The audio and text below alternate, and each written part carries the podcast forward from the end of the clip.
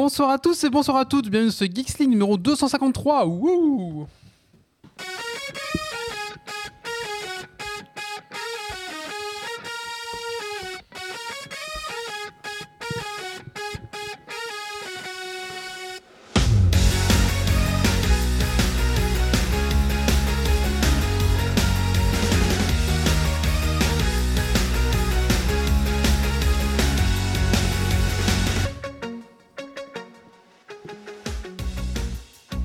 Et bonsoir à tous et bonsoir à toutes, bienvenue dans, votre podcast tech qui sont la frite et la bière. Ce soir dans Geeks League, on va faire quoi? On va parler des news tech. On reçoit un invité, mais qu'on a déjà reçu pour dans d'autres circonstances. Et c'est Max qui va nous parler euh, de la fameuse OGL hein, de Donjons et Dragons. De- bah, vous expliquer après ce que c'est en long et en large. Vous allez tout comprendre là-dessus. Ne vous inquiétez pas. On va parler de Fire Emblem Engage qui est le nouveau euh, Fire Emblem. Moi j'avais joué à Three Houses, j'avais adoré, à voir maintenant celui-là un petit peu euh, ce qu'il en dit. On a Zito ce soir, donc on va vous faire une chronique bière, donc les styles de bière euh, BJCP. Qu'est-ce que c'est? On verra un petit peu avec Zito. Et bien sûr, Ça a l'air imprononçable en tout cas. et BGCP, on devrait vous dire aussi. BGCP. Et on va faire les coups de cœur, coups de gueule et un super Dragon Quiz Point sur. euh, ben, vous avez deux thèmes euh, ce soir et c'est vous qui allez choisir. Ah bah oui, bonne idée. Voilà, vous allez choisir soit un thème sur les dés, mais on peut pas vous dire plus, soit un super quiz sur le jeu de rôle. Voilà. Le de magouille là. Comment Ouais. Magouille là. Je crois qu'il essaie de magouiller pour qu'on fasse- C'est c'est de la communication. Ouais, ouais. Ouais, avec les trolls d'internet, ça peut se retourner contre lui. hein. Ah oui. Bien sûr, euh, si vous choisissez euh, le quiz sur Dragon Quiz Point, ça agrandira votre pénis aussi, hein, ne vous inquiétez pas. Oh, Ah, c'est bon, c'est parti. Allez, c'est parti. On se lance tout de suite dans le podcast. Alors installez-vous confortablement dans votre fauteuil de train, de voiture, de bureau et montez le son.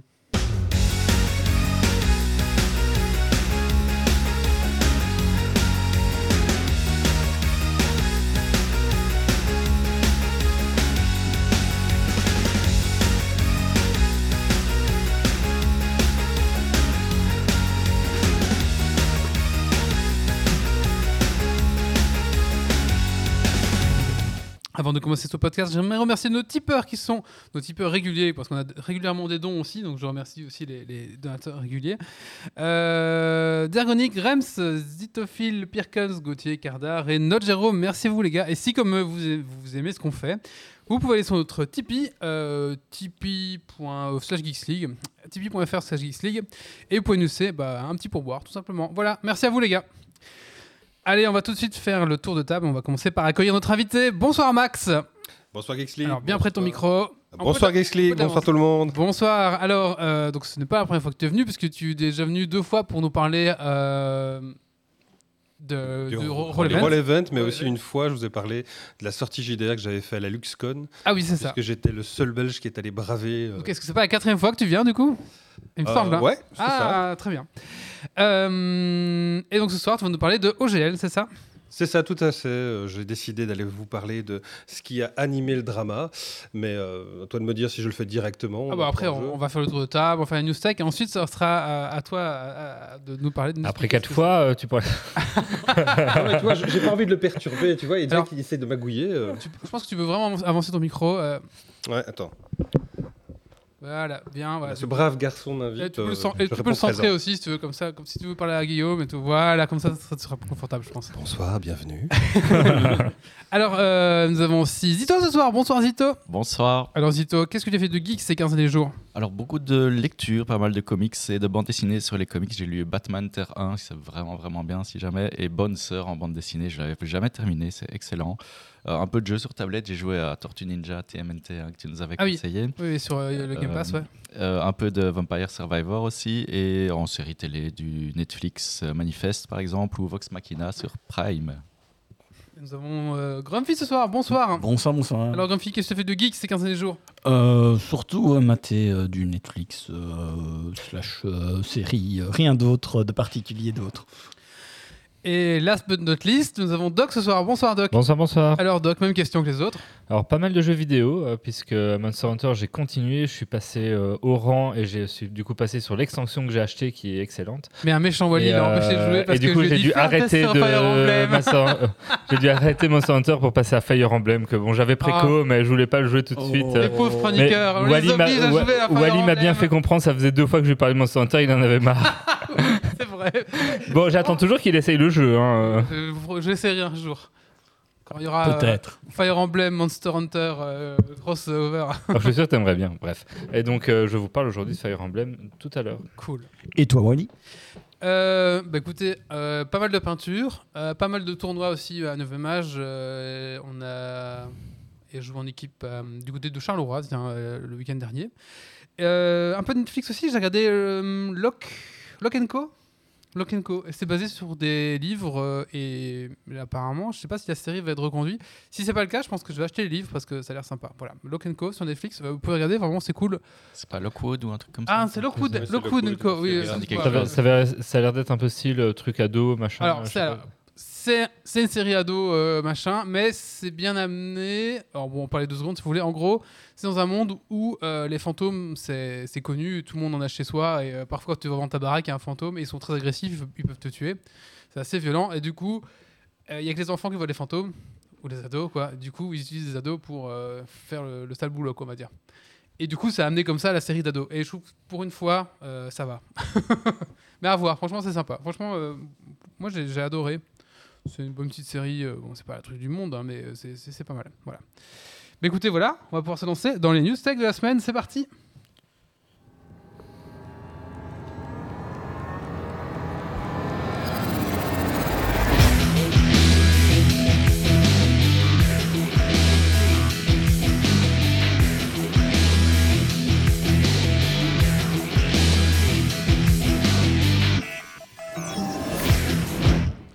Ah bah justement, Tu- il y, a, oui, il y a- y a justement Y4 qui disait que vu comme Lock and Key m'avait énervé sur la fin, alors moi aussi la fin de Lock and Key c'était horrible je trouve. Lis les comics.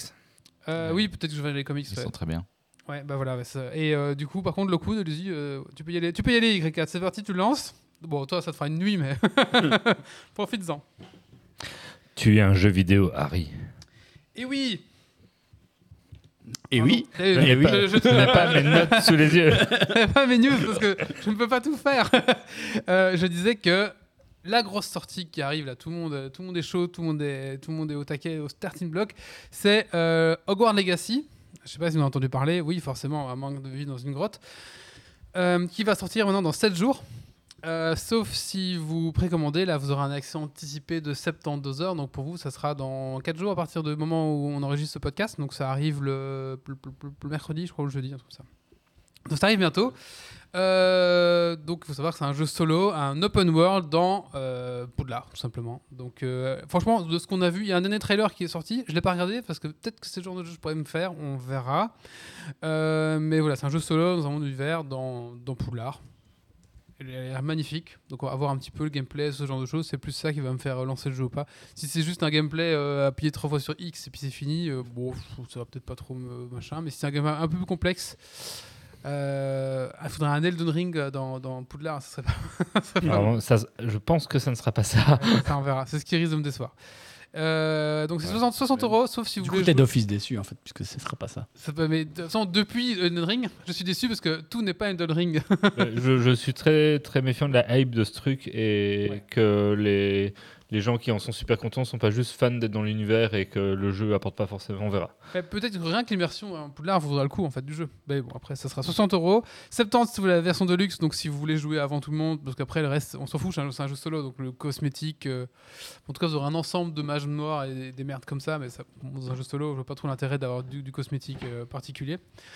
Donc voilà, Hogwarts Legacy. Bah, de toute façon, si vous voulez pas faire le jeu, ça sera sur Twitch euh, pendant euh, au taquet. Et apparemment, il y a déjà un, Italien qui jouait hier parce qu'il y avait un bug sur PS5 où parfois certaines personnes, quand ils téléchargeaient le jeu, bah, pouvaient y jouer.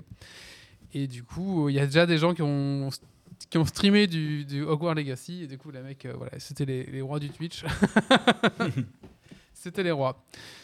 Allez, news suivante. Médicaments illimités. Aux États-Unis, Amazon est maintenant une pharmacie et peut en vendre en ligne. Et pourquoi ne pas en faire un abonnement après tout? Ainsi, pour 5 euros par mois, ils peuvent recevoir autant de médicaments que besoin d'une liste de 80 médicaments sous ordonnance. Ce service s'appelle RxPass et ne risque pas d'arriver chez nous où les législations entourant la vente de médicaments sont beaucoup plus strictes. Mais il devrait permettre à une population un peu plus dans le besoin de mieux se soigner dans un pays où le système de santé est presque inexistant. Faut dire qu'aux États-Unis aussi, les, les pharmacies, c'est des supermarchés. quoi. C'est Ouais. un, peu moins, euh, un peu moins comme chez nous. Oui, ça- C'est- voilà. Bah, déjà qu'ils peuvent faire de la pub, ce qui chez nous est interdit. Donc, Mais là, euh, pour- il n'y a que 80 médicaments dans la liste, mais 80 trucs qui sont censés être sous ordonnance et que tu as en illimité pour 5 balles par mois, ben, celui qui a des trucs un peu chroniques ou quoi, ça peut valoir vachement le coup. mais, ah, du coup, c'est la livraison qui est gratuite ou c'est les médicaments? Non, c'est les médicaments, donc tu payes tes 5 balles par mois et si tu as besoin euh, de Faut 200 d'afalgan, tu reçois les 200 Mais il d'afalgan. faut, il faut la liste. hein. Ouais. Il faut, il faut, la, il faut l'abonnement. quoi. Et la liste, c'est 80 médicaments, donc elle est limitée pour l'instant. Et quand même une ordonnance quelque part, non?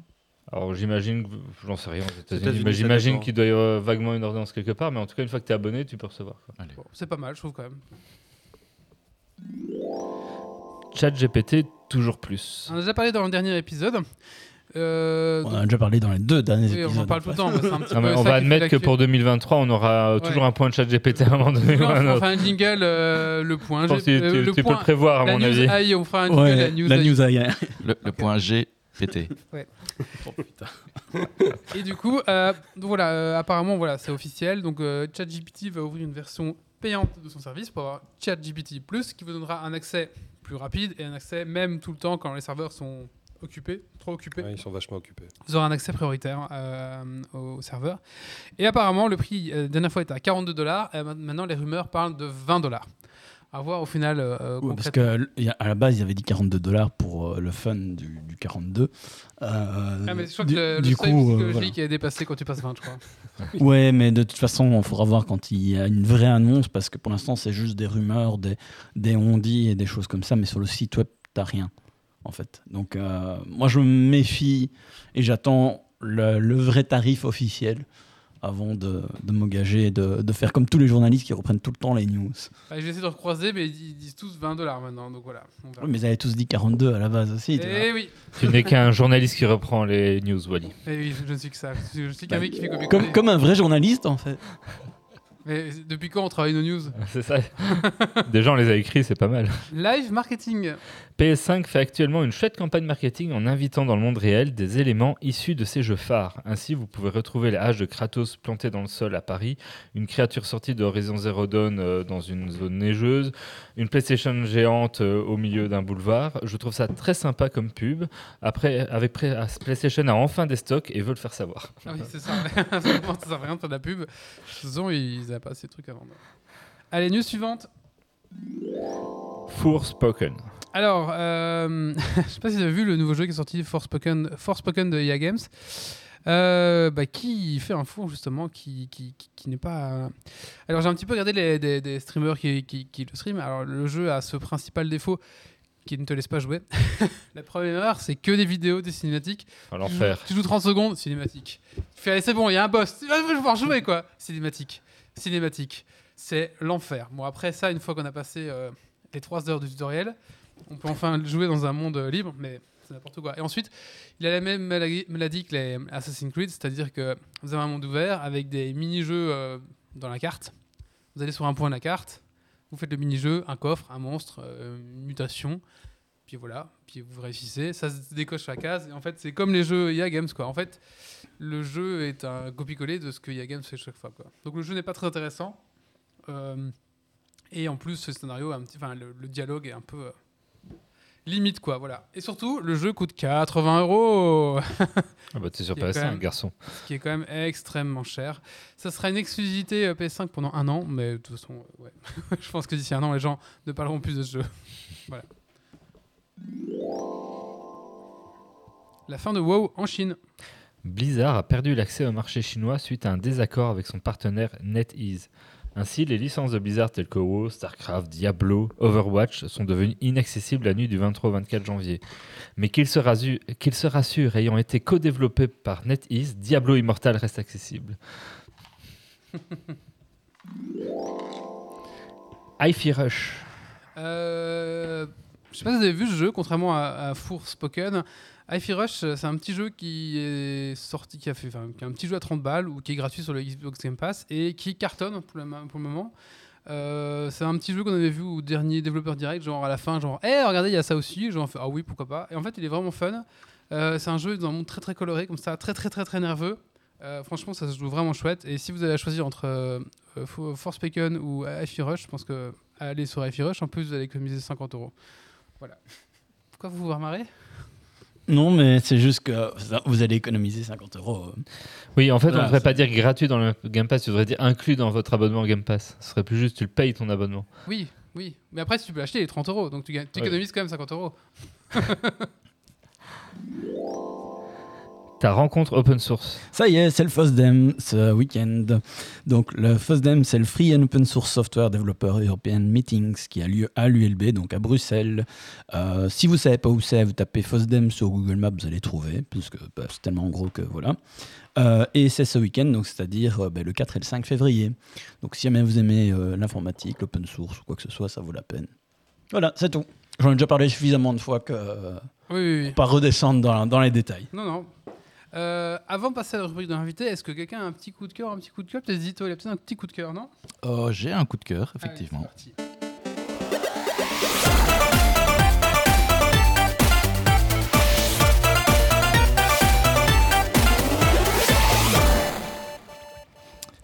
Alors, il n'y a pas si longtemps, j'ai changé de dizaine, donc il y a un nouveau quarantenaire euh, dans la place. Euh, et j'ai eu le, plaisir de recevoir un très beau cadeau. C'est le casque en fait, que j'ai là euh, sur, sur les oreilles, qui est le Meze Neo 99. Et donc, moi, je consomme énormément de, musique au jour le jour. Euh, beaucoup via Spotify, euh, en, mobile, etc. Et euh, j'ai déjà des, des intras, des, AirPods Pro, hein, pour le dire. Donc je suis très content pour, pour ce que j'en faisais. Mais quand j'ai pu mettre ce casque sur les oreilles, j'ai quand même pu découvrir quand même un, autre son, une autre qualité, une spatialité aussi, un truc. donc voilà, j'utilise toujours mes intras en, mode mobile pour le sport, etc. Mais si j'ai envie d'écouter quelque chose d'agréable, comme aujourd'hui Les vos, jingles vos belles voix et vos jingles, euh, eh bien, euh, ce casque est absolument parfait. Donc voilà, merci pour euh, le cadeau.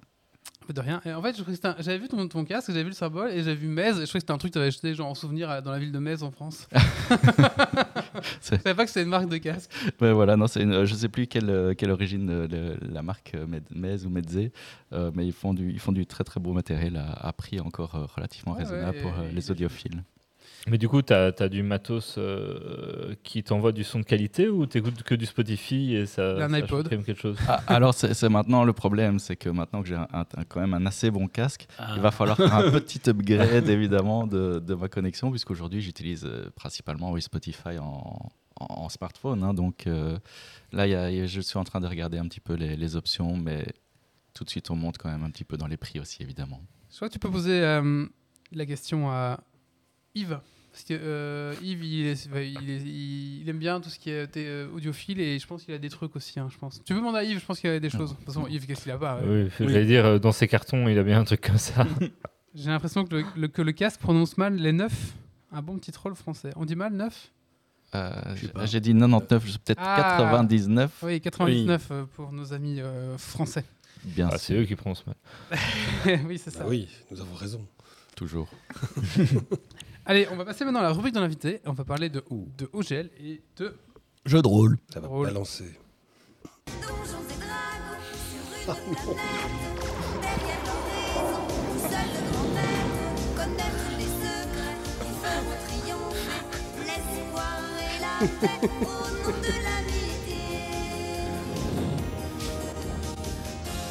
Je pense que la raison majeure pour laquelle Wally maintient Geeks League, c'est pour aller chercher ses petits jingles et ses ses petits plaisirs coupables. Voilà, donc, sachez que pour ce super jingle, je vais sûrement, probablement, me faire striker la vidéo YouTube. hein. Oh, certain. Mais ça vaut le coup. Alors, je t'en prie. Euh, bah, peut-être déjà, avant, avant, avant, de commencer, peut-être Oui. nous dire ce que c'est OGL et Donjons peut-être. OGL, c'est Open Games Licence. Et Donjons et Dragons, bah, je vais vous en parler. Je vais un peu expliquer tout ça. D'accord. Et donc, la société derrière ça, c'est. Non, ils ont été renommés, je sais pas si t'as vu. C'est plus... Les gens l'appellent plus Wizard of the Coast. Je sais pas si t'as vu. Non, ils ont appelé. War- Wizard, Non, ils l'ont appelé Warlock of the Coast. Warlock of the c'est les démonistes, ouais. Bien, oui, bah, why not, oui. voilà. Donc voilà, bah, je t'en prie, je te laisse euh, la parole et tu- je pense que tu vas nous expliquer ça bien. Donc si vous vous demandez eh bah, qu'est-ce que c'est, bon, on en a pas mal parlé dans la dernière Tout semaine. à fait, et ça a été toujours très hard. Et, ça l'est euh, encore aujourd'hui. Et sache que j'avais invité des, des Twitchers et des YouTubers euh, qui font que du Donjon et Dragon et aucun n'a voulu se, se mouiller parce que. tu sais, Oui, euh, ben, et, euh, et de toute façon, eux aussi, ils, ont, euh, ils reçoivent des choses de, de Wizard. Mhm. Et je pense qu'ils ont un petit peu. Ah oui, non, ça, avec Wizard, c'est effectivement science absolue. Voilà. Et du coup, il n'y a personne qui a voulu se. Il dit oui, c'est un peu compliqué pour l'instant, tu sais. Ouais. Machin. Bon, On verra bien. Genre, on veut pas du tout. Il n'y a pas de souci, les gars. Si vous m'écoutez, il n'y a aucun problème. Je comprends que c'est une position délicate pour vous. Mais heureusement qu'on a Max avec nous qui, lui, n'a pas de Max va, prendre, va- Max va prendre les risques. Voilà. Oui, balance. Y un petit Allez, re- reprenons au départ, explique euh, la base déjà. Parce que Eh bien- je pense que tout le monde n'a pas compris ce que c'était et que Ouais, ben, je vais tout vous expliquer. Je me suis permis mais, de, de faire un gros explicatif. je pense que c'est nécessaire. Accrochez-vous, ça va déménager. Alors tout d'abord, merci à Geeks League pour me permettre de m'exprimer sur ce sujet. Ça va me permettre de mettre plus d'éléments que dans l'article de Georges Lequeux, qui était un article dans le journal L'Avenir. Et tout d'abord, merci à Georges aussi pour son article, puisque j'avais pu y participer, qu'on n'a malheureusement pas pu être trop dans les détails, puisque c'était un article pour un journal qui est plutôt mainstream. Et c'était déjà très très sympa. Oui. Alors, vous savez bien qu'ici, à Geeks vous avez un public expert dans cette thématique et que ce podcast, c'est justement l'occasion de parler un peu plus de tout cela en tant que témoin de ce monde qui bouge. Rassurez-vous, je ne suis pas devin ni oracle et tout cela n'est pas dit euh, afin... Attends, je n'y connerie, là tout ne sera pas dit et il ne sera pas espéré que cela initie- initiera entre vous et vos amis et vos connaissances un débat. Mais en tout cas, il y a une nouvelle fougue dans le monde du jeu de rôle, c'est de parler de l'Open Game License. Alors déjà, qu'est-ce que Donjons et Dragons? Dans les années 70, il y avait deux zigotos euh, dans les States qui s'appelaient Gary Gygax et Dave Anderson. Ils font TSR pour éditer leur propre jeu de rôle. Petite nouveauté à l'époque, et ils font découvrir ce jeu au grand public. Ce jeu s'adresse aux personnes voulant s'essayer au jeu de rôle et faire vivre à leur personnage, character en anglais, des aventures au cours d'une campagne. Cela n'est pas entièrement novateur car le jeu de rôle est déjà connu en médecine, au cinéma et au théâtre, ainsi que la suspension consentie d'incrédulité, on en parlait tout à l'heure, outil théorisé par le poète et écrivain et critique britannique Samuel Taylor Coleridge, Ah oui, un peu long, hein. en 1817 dans un essai baptisé Biographia Literaria.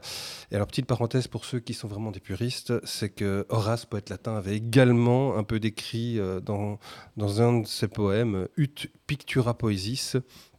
Mais bon, euh, voilà, euh, Samuel Taylor Coleridge est quand même un peu proche de chez nous. Mais bon, rassurez-vous, je pense que les gens utilisent plus cette définition que celle du latin. Alors, le théâtre anglais. Le théâtre anglais, donc, qu'est-ce qu'il avait de spécial? Bien, Au XVIe, XVIIe siècle, savez-vous qu'il y avait une tradition de préciser que certaines pièces sont issues de l'imagination de leurs auteurs et n'ont rien à voir avec certains drames liturgiques joués et appelés miracles au Moyen Âge et qui sont également encore repris par après euh, et modernisés à la Renaissance pour parler des termes religieux. Donc, le fait qu'on initie ici une imagination, c'est quelque chose qui est quand même assez long dans la mémoire de l'humanité, puis ça fait quand même plus de trois siècles qu'on en fait. Donc, D&D, ou Dungeons and Dragons, trouve sa place auprès de nombreux êtres humains, geeks et non geeks, oui, car tous les rôlistes ne sont pas geeks, certains sont même musiciens, ouvriers ou artistes, et c'est là la grande magie de D&D, comme au cinéma, où finalement, il rassemble des personnes avec des origines sociales, ethniques, géographiques et politiques différentes. Bref, le jeu de rôle parle à tout humain et à toute humaine. Cependant, le navire TSR, qui était le nom de la société qu'avait créé Gigax et son copain, et qui éditait Donjons et Dragons, Greyhawk et Gord the Rogue, un jeu que je n'ai jamais euh, joué, je vous rassure. Je pense que personne ne le connaît ici. Donc, ils connaîtront dans les années 80 et 90 des difficultés financières, avec le départ notamment de Gigas le 31 décembre 1985, et le fait que la société est en proie de grosses difficultés quand, en 1997, elle est rachetée par Wizards of the Coast, euh, comme on dit, un WOTC, société qui édite Magic the Gathering. Et notez l'information aussi qu'à son point, Hasbro a racheté Wizards of the Coast en septembre 1999, soit deux ans après l'acquisition de TSR. Donc c'est déjà la grande histoire d'amour et de business entre ces deux-là. Alors effectivement, tout le monde parle de quelque chose qui est très importante, c'est l'ère Wizard ou l'ère WOTC. Pendant plus de 25 ans, Wizard va faire du Donjon et Dragon le jeu rôle auquel beaucoup de rôlistes ont joué. On dit d'ailleurs que c'est un des jeux les plus joués au monde, à côté de Cthulhu et de Vampire la Mascarade. Pourtant, vous allez le comprendre, il y a une astuce. qui a fait de Donjons et Dragons l'une des licences les plus jouées dans le monde du jeu de rôle. Et c'est là qu'on y vient, l'OGL 1.0. L'Open Game License 1.0 et son document de base, le SRD, le System Rules Document, qui, est publié, qui sont publiés tous les deux en 2000 par Wizards of the Coast. Et donc c'est là que ça commence. C'est à ce moment-là qu'on a la possibilité d'avoir derrière cette licence un travail qui nous intéresse. Et si vous voulez en savoir plus, notamment sur ce qui a été fait à l'époque et pourquoi elle a été faite, et toute la philosophie qui est derrière, Wally peut partager le petit lien qui envoie vers l'interview de Ryan S. Dancy, qui est une des chevilles ouvrières, pardon, une des chevilles ouvrières de l'OGL 1.0a. Alors, je n'ai pas fini, hein. accrochez-vous. hein, Non, non, et, euh, et donc ça, ça va ouvrir à, à quoi par exemple Parce que. C'est ça que je veux dire. D'accord, voilà. Voilà, cette licence va permettre à des milliers d'éditeurs professionnels, Paizo, Cobalt Press, Black Book Edition, Agathe Studio, etc., et à des éditeurs amateurs et en herbe, les célèbres Bob du Nebraska, si vous avez déjà entendu parler d'eux, de créer leur adaptation maison, Homebrew en anglais, en livre de règles, personnages, campagnes, sorts, équipements et nouveaux sortilèges en supplément des officiels. À partir des années 2000, D&D est incorporé mondialement dans le fait social Quel jeu de rôle. Tous les jeunes, dont beaucoup sont geeks, auront entendu parler ou joué à Donjons et Dragons. Ainsi, une légende prend part à votre quotidien. L'ère de D&D est sublime et riche car des dizaines de milliers d'œuvres sont portées vers la masse du public rôliste grâce à l'OGL 1.0a. Et donc c'est ça qui est important, c'est que tout ce système a permis finalement que tout le monde puisse créer, faire des podcasts, faire différentes émissions. Même, il y a eu des NFT. Donc ça a donné la possibilité en sitôt l'OpenGL de toi-même pouvoir, sans payer de royalties, parler et utiliser l'univers Donjons et Dragons. Ouais, mais euh, moi je regarde Stranger Things, c'est comme un truc de sataniste au final. Tu, as raison. Belzébuth, je savais que c'était toi. non. Je vous rassure, euh, Belzébuth est absent, donc il n'a pas su venir pour le Et podcast. Sat- Satan aussi est libre de droit avec euh, le GL. Ouais, mais la Bible est un OGL. et donc tu... C'est peut-être celui-là le plus grand jeu de rôle au monde. oui, c'était Oui. celui-là le plus grand jeu de rôle. D'ailleurs, il y a un nouveau jeu, euh, tu joues Jésus, comme disait euh, le JDG. hein. Ah, c'est I Am Jesus. I Am euh, Jesus, sur hein. Steam, il y a la démo Ouais. si vous voulez tester. Voilà. Donc tu tires des, lasers avec tes yeux, c'est ça hein Avec tes mains. Avec tes mains. avec tes mains. Terrible. J'adore. Eh bien, vous allez tout savoir maintenant pour la révision de l'OGL. Qu'est-ce qui s'est passé? Ben, C'est qu'en l'an de grâce 2022, plus exactement le 21 décembre, D&D Beyond, qui est la plateforme en ligne de Donjons et Dragons, annonce qu'ils vont revoir l'OGL, le SRD et One D&D. Alors peu de gens en parlent de ce moment-là et tout semble être une super communication qui met juste en avant qu'on va préparer l'arrivée de ce One D&D. One D&D, c'est une plateforme euh, VTT, une virtual tabletop, qui, qui permettra également la création de personnages, de figurines et de jouer en 3D. Donc, on est carrément dans une nouveauté et ça a l'air génial. Dans ce texte, on trouve les informations que tout sera abordé dans les médias électroniques, les NFT, les créateurs, les producteurs et leurs badges. Oui, ils veulent créer un badge de producteur. Mais aussi, et surtout, chose importante, le fait que des- de- les 20 gros créateurs de contenu qui ont fait plus de 750 000 dollars US devront payer des royalties ainsi que les Kickstarter. Ça, c'était donc la grande nouveauté. Combien, Alors- euh, combien la somme? Alors, c'était 750 000 euh, dollars US ainsi que les Kickstarter. Alors, pour les, on va le voir plus loin, mais ça, là, à ce moment-là, personne ne grince des dents, sauf que, eh bien, tout part en cacahuète, en fait, parce que Gizmodo, un magazine américain spécialisé dans les techniques geeks, reçoit une fuite, un leak en anglais, c'est pour ça qu'on disait de l'OpenGL leak, de chez Wizard à la mi-décembre, avant la, publication de DND concernant l'OGL. J'ai- Je t'ai mis le lien pour le, le document si les gens veulent le regarder. Début janvier 2023, ils font une publication et le 5 janvier, tout le monde en parle aux USA, l'emballement est d'ailleurs mondial. Un avocat spécialisé dans le jeu de rôle, The Rules Lawyer, analyse en direct le 5 janvier 2023 le texte et ça permet à toute la toile de prendre la température. Donc vous aviez, c'est un gars qui est spécialisé là-dedans, il a vraiment décortiqué toute l'OpenGL et expliqué ce que ça voulait dire. Ni une ni deux, voilà que tous les Bobs du Nebraska font des vidéos, contactent leurs potes dans le monde et que tout le monde, tout le monde du jeu de rôle, avant le week-end du 7 janvier 2023, était au courant. Voilà, c'est incroyable le jeu de rôle, vous imaginez? En, en moins d'une semaine, toute la Terre entière, c'est euh, quelque chose qui change. La communauté est très petite. hein. Ah oui, tout à fait. Le 12 janvier, notamment, les éditeurs faisant depuis des années de l'OGL 1.0A se liguent ensemble. Donc on parle des petites compagnies euh, et des grosses compagnies. Donc c'est la compagnie Paizo qui est connue pour Pathfinder 1, 2 ainsi que Starfinder. Moi, je savais pas que Pathfinder c'était une base D&D. Je, je suis une quiche. hein. Ah mais, ils- mais ils l'ont amélioré. Ouais. hein. Oui, Ils l'ont amélioré. mais je savais pas que Les base. héritages n'existent pas dans le, dans le SRD. Hmm. Ça, c'est vraiment eux qui l'ont inventé. Et ils, ils ont vraiment, bien avant aussi Donjons et Dragons, enlevé le terme race pour le remplacer par espèce. Et donc, il y a toute une logique qui était déjà chez Paizo que maintenant d'autres compagnies Hmm. appliquent. En Et fait, quand Donjons et Dragons est passé à la 4, beaucoup de gens étaient attachés au 3 et Pathfinder c'est devenu l'héritier spirituel du 3. En fait. du 3.5. C'est c'est à Il est 9e âge euh, euh, par rapport à Battle. Ce que, Hmm. Ouais. Et donc, qui s'est allé à lieu? Eh bien, Cobalt Press, Green Ronin, Legendary Games, Roll and Combat, Rogue Genius Game, ainsi que plein de petits éditeurs.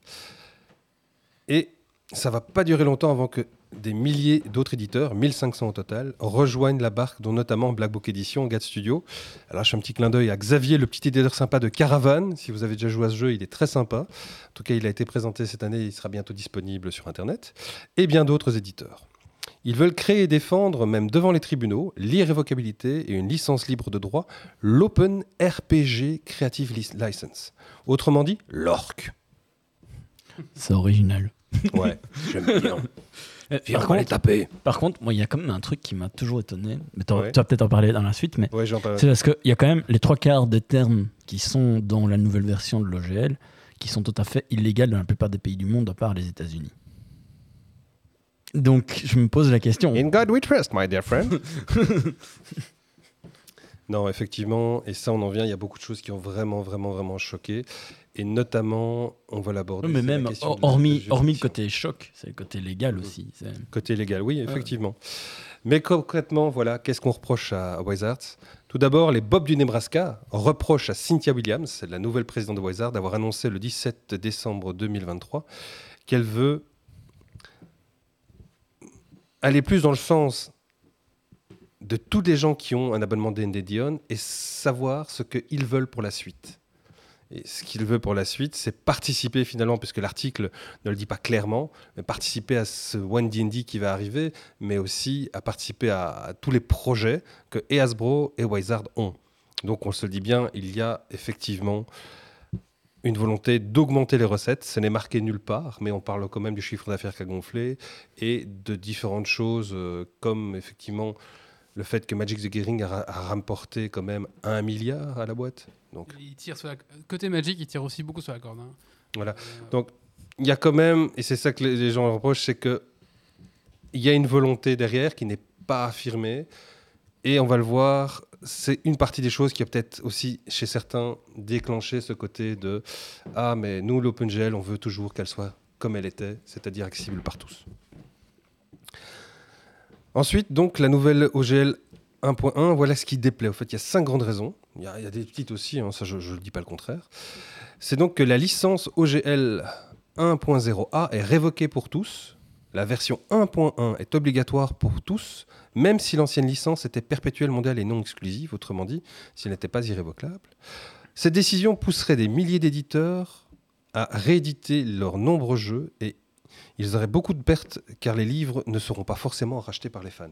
Et ça, c'est peut-être effectivement le truc qui les a le plus ligués finalement là-dedans. C'est le fait qu'ils ont peur d'avoir des pertes financières. Plus près, excusez-moi. Non, non, parce que je te voyais t'éloigner. En fait, parce que je te voyais t'éloigner de plus en plus. et- Ouais, je sais, mais je, suis- je suis à moitié en train de le manger. Sur, ce, sur ce premier point, par rapport à ce que disait Grumpy, si c'est un truc, l'ancienne licence est irrévocable, comment c'est légalement ça tient pas, donc c'est plus une menace. Oui, donc tu- finalement, ils décident de tout si tu veux. Mais non, mais si- s'il y a une licence irrévocable qui, qui, qui peuvent pas révoquer, donc euh, l'ancienne court toujours, donc ils peuvent danser sur la tête de dire vous Non, devez passer à la nouvelle, 1.1, la- la mais nouvelle, devant des tribunaux, ça tiendra pas la route, donc euh, tu Oui. t'en fous. Enfin, je. Est-ce que du coup, légalement, si ça passe pas, ben, on s'en fout. Ils peuvent, ils peuvent dire qu'ils changent leur truc, mais ça ne tient pas la route. Je sais pas comment ça marche. Il y a eu, je pense, il y a eu beaucoup de, gens finalement qui, ont été choqués parce que c'était un brouillon à la base. Ça, faut pas oublier. Ça, je vais peut-être le dire aussi. C'est un brouillon qui a leaké. Donc le brouillon n'était pas fini. Il y avait même des blagues qu'ils avaient faites entre eux dedans. Les mots, je ne les retrouverai plus. Mais euh, voilà. Le texte n'était pas dé- définitif, le texte était un brouillon, et c'est le brouillon qui a leaké, et c'est sur le brouillon que les gens ont super réagi et sont demandé euh, qu'est-ce qui se passe, euh, qu'est-ce qui va se faire. D'accord, du coup, j'en formule, mais est-ce que sur des licences comme ça qui sont perpétuelles, il y a des précédents de la changer et que ça a tenu la route? Alors, le problème, c'est que Bonne tu as un vocabulaire américain et puis tu as le reste du monde. Aux États-Unis, il y a des manières de faire les choses qui sont particulières. Le reste du monde, il y a plein de pays où ça passerait pas. À partir du moment où tu fais un contrat, parce que ça sert de contrat en fait, hein, euh, par exemple en Europe, ben, les trois quarts du temps, si tu marques que c'est irrévocable, ben, c'est irrévocable en fait. Sauf contraire aux lois du pays. Mais donc ça veut dire que typiquement en Europe, ça passerait pas. On a un droit plus compliqué, et plus Voilà. pays aussi. et beau- beaucoup plus pensé euh, sur le droit d'auteur et, et droit d'auteur et pas copyright qui est deux choses totalement différentes mais bon Alors le deuxième point, c'est Wizard est prêt à prendre possession de votre contenu en fonction de la nouvelle licence, car elle leur permettrait en cas de violation de droit d'auteur de s'approprier votre contenu, et votre travail de manière irrévocable, mondialement et sous licenciable. Ça, ça a fait grincer les dents de beaucoup des créateurs parce que ça veut dire, bah, effectivement, si je fais mon boulot là euh, et que tout à coup je fais une connerie, euh, je fais une erreur, paf, je sors un, un truc qui appartient à Wizards, qui est en développement, mais où j'avais pas le droit de le dire, bah, je pourrais perdre. Perdre vraiment ma- mon investissement, ce que je fais. Et donc, ça a fait réagir. Le troisième, il y a eu vous renoncez à votre droit de poursuivre Wizards of the Coast pour ce qui est écrit dans l'OGL 1.1 et ça même devant la Cour de Washington en charge de la juridiction américaine pour l'OGL 1.1. Puisque chaque fois, ils citent la Cour de Washington, mais chaque fois, ils disent qu'on ne peut pas les poursuivre. Donc ça, effectivement, euh, je n'ai pas trouvé quelqu'un qui m'a expliqué si c'était légal aux États-Unis, mais ça a aussi fait beaucoup de grincer des dents. La quatrième, Wizard of the Coast peut modifier ou résilier ce contrat pour n'importe quelle raison, moyennant un préavis de 30 jours et même sur de simples suspicions de fréquentation de personnes ayant des comportements condamnables. Ce qui est marrant, c'est qu'au fur et à mesure que tu lis tes trucs, j'ai l'impression d'entendre le- une carène. tu vois, vraiment ces trucs un peu qui font les mêmes sur Internet où tu as, ces, ces personnes un peu archétypales qui sont là de gueuler en disant non, c'est pas possible, ça ne peut pas être fait comme ça. Et en fait, le seul argument, c'est que c'est parce que eux ont décidé que c'était pas comme ça et que le monde doit se plier à ça. Et ça me donne vraiment eu ce sentiment-là. sentiment, il y a eu ce sentiment, effectivement, parce que je pense que c'est ce cas qui a uni un peu les gens, en tout cas les gens qui soit créent des jeux de rôle, soit se passionnent un peu pour le monde de l'édition, c'est que il y a un peu ce sentiment de Dieu le Père, tu vois. Tu, tu- tu- tu peux jouer au Lego, mais après les Lego, c'est quand même à Dieu le Père. Mm. C'est limite s'ils n'ont pas un, un point 6, la justice américaine ne s'appliquera plus à nous. Enfin, tu vois. euh, Non, mais ça, ils l'ont pas fait. À Ça, peu de choses ne près, disons pas on vrai. on- on non, ça, ils l'ont pas fait. Ils l'ont pas fait. Évidemment, le point 5, c'est l'OGL ne sera plus gratuite et les redevances seront facturées en fonction de la taille de l'entreprise. Mais il n'en citait que deux. Il n'en citait pas plus. 25% pour les créateurs de contenu gagnant plus de 750 000 25%. Qu'est-ce que. dollars par an.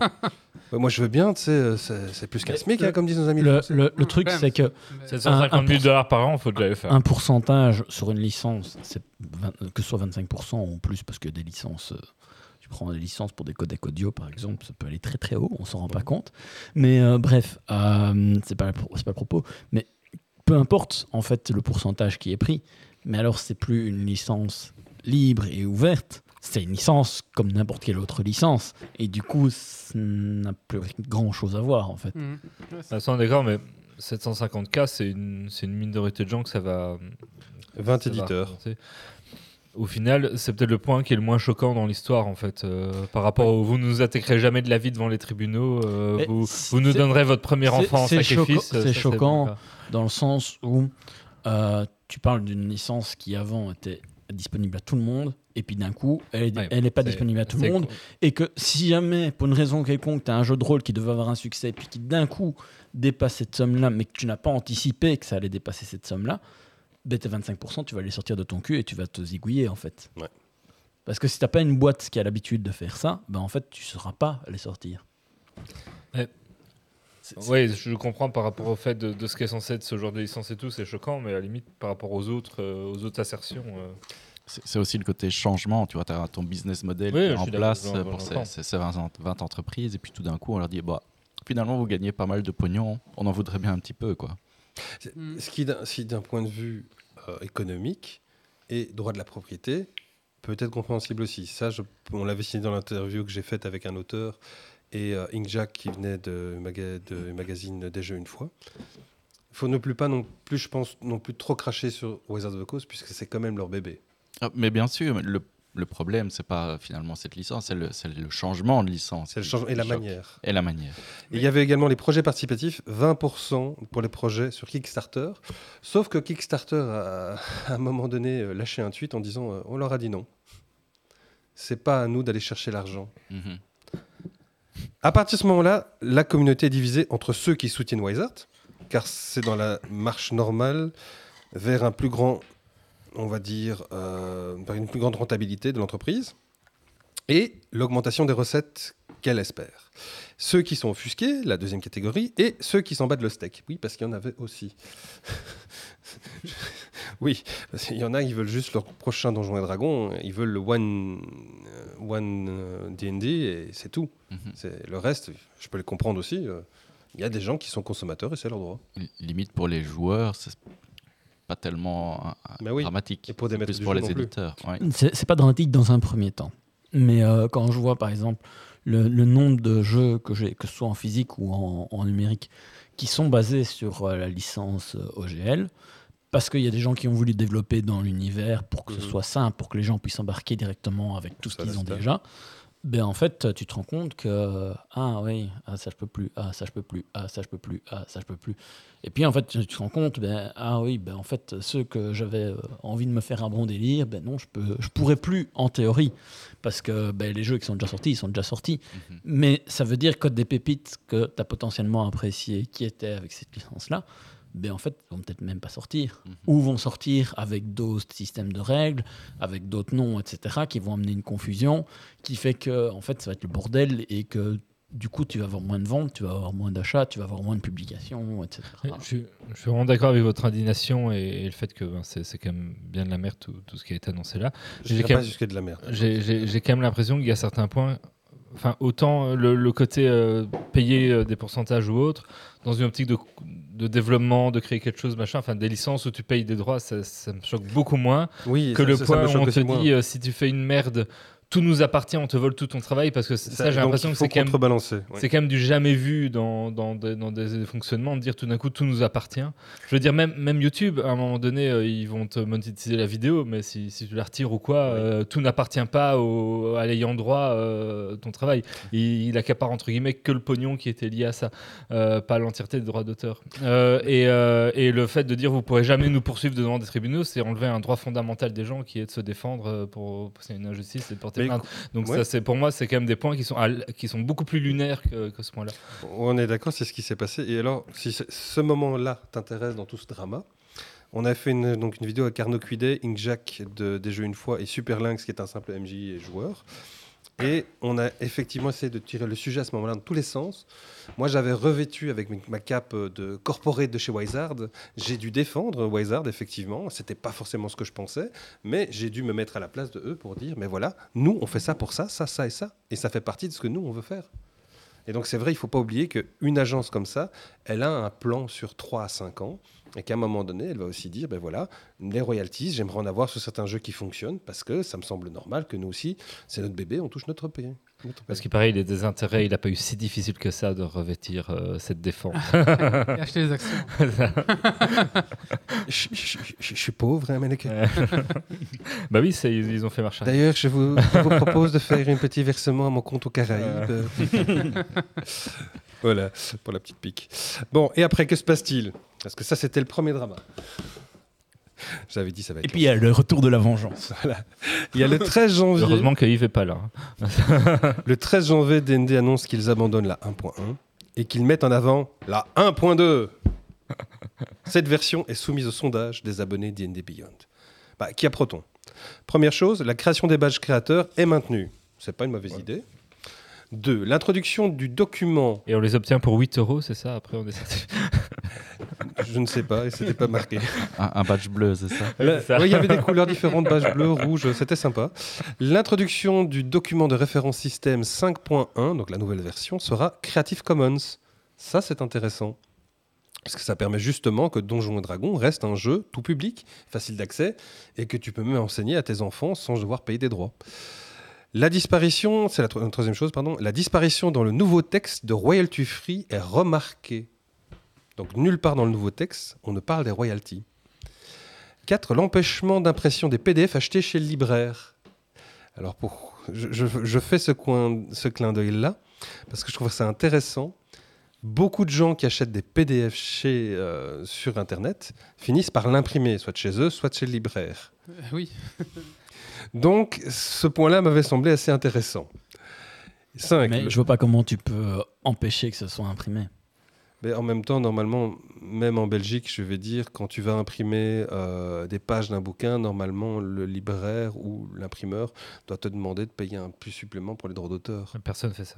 Non, là, J'ai ja- j'ai jamais entendu quelqu'un qui, euh, quand j'ai été, euh, que ce soit à Louvain-Neuve ou n'importe où, à l'ULB non plus. euh, tu vas imprimer des trucs, il n'y a jamais personne qui Bah, bien fait sûr, ça. J'ai fait ça à l'ULB aussi. Et de toute façon, même s'ils demandent pour les droits d'auteur et comment ils redistribuent. Oui, mais quand il va savoir à qui va le donner, oui, effectivement. Et puis, quand- Inspecteur Wizard of the Coast, T'imagines si. Est-ce que vous n'imprimerez pas un, un Donjon et Dragon Ouais, C'est bien possible qu'en théorie, les imprimeurs Ah aient ah. un rôle de, de t'empêcher d'imprimer un truc pour lequel tu n'aurais pas les droits, mais après, c'est ingérable pour eux de vérifier ça, en fait. Comment tu veux que chaque impression, ils vérifient que c'est pas un bouquin qui a un droit d'auteur Ça veut dire qu'ils doivent connaître tous les bouquins de la Terre. Enfin, c'est pas, c'est pas viable. Euh, je trouvais, allez, c'est la petite info what the fuck qui fait toujours plaisir quand tu, quand tu cherches les, les, les petits éléments qui sont assez euh, incongrus. Le 5. Le fait que ce contrat n'est pas poursuivable en justice, tiens, tiens, que pour des raisons pécuniaires et qu'en cas de copie de votre copyright dans un jeu Wizards. Vous devrez dans ce cas-là prouver que Wizard a intentionnellement copié votre travail. C'est les deux seules choses où ils reconnaissent le fait que tu pourrais les poursuivre en justice. Donc là, on voit qu'ils ont fait un travail peut-être juridique en se disant mais pourquoi est-ce que les gens pourraient finalement nous poursuivre? 6. Les plateformes VTT devront appliquer la politique de Wizard pour les plateformes. Cette, toute forme d'art et de création sont soumises aux règles de la politique du contenu fan de Wizard. 8. D'autres petits détails vont également attirer l'œil de certains. Et notamment là-dessus, je vais lui faire la petite pub parce qu'en plus il cherche du boulot. C'est Damien Coltis euh, chez Rollis TV qui euh, eh bien, il a relevé tous les éléments en analysant la 1.2, point par point, en direct. Et ça vaut vraiment le coup d'aller le voir parce que vous vous prenez vos chips, vos popcorn, votre bière ou votre jus d'orange et vous passez un moment où on analyse pièce par pièce tout ce qui ne va pas. Ouais, mais du coup, est-ce que la 1.2 disait qu'elle invalidait la 1.1 Parce que peut-être que la quenelle, c'est qu'ils disent que genre on a une 1.2 qui est mieux, mais en fait, euh, hop, la 1.1 elle sort, elle n'est pas invalidée par la 1.2 et tout, tout, tout, tout. Mais ici, justement, c'est ce qui s'est passé. C'est juste, elle invalidait euh, la 1.2. 1.1. Et donc, ici, on voit la stratégie commerciale annoncée par Wizard qui nous fait une nouvelle version.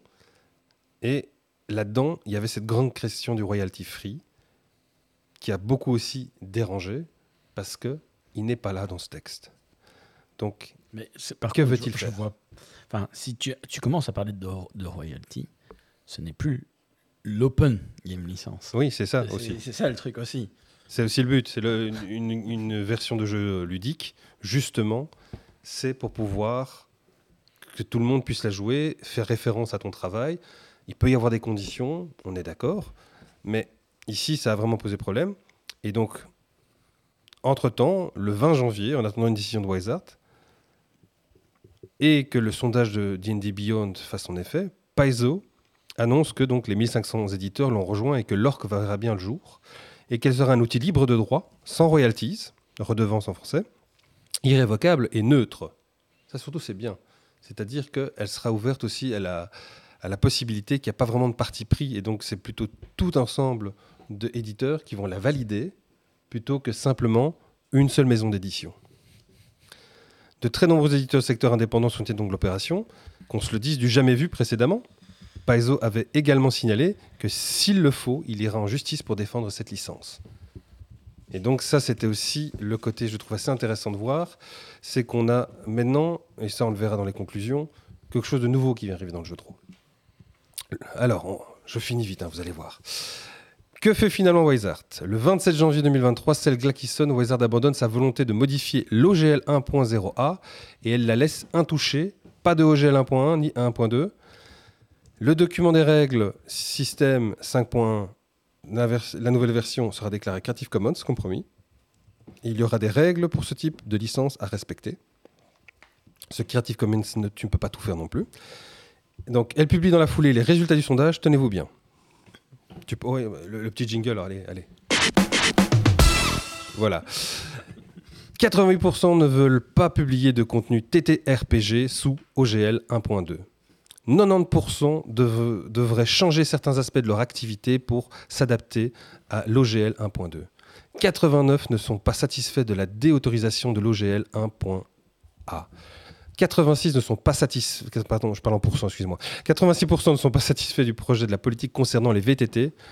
62% sont insatisfaits de l'inclusion du contenu des systèmes références documents, le SRD. Je- je- VTT, c'est Virtual Tabletop, donc c'est Ouais, ouais, les jeux de rôle en ligne. Quoi. Excusez-moi, je l'avais dit tout à l'heure. mais- Et la majorité de ceux qui étaient insatisfaits ont demandé plus de contenu SRD dans Creative Commons. Donc le fait qu'il y ait plus d'espèces, qu'il y ait plus d'héritage, qu'il y ait plus d'origine, qu'il y ait plus de sorts, qu'il y ait plus d'armes, qu'il y ait plus de tout. Wizard a donc décidé de suivre sa communauté. Et là-dessus vient le point final. Ah c'était celui-là qui voulait faire. Merci Patrick. Voilà. Voilà, je, je- je suis long, je sais, mais c'est important. et je Non, pense- c'est très bien parce que ça, ça, des ré- applaudissements pour. ça, ça récap beaucoup de choses Ouais, intéressantes. c'est vraiment un sujet que j'avais du mal à suivre. Non, mais je prends aussi un risque. hein. Je, je- je sens qu'en sortant d'ici, les lance-flammes vont être invoqués. euh, Il y a un petit point rouge Non, sur mais son fond.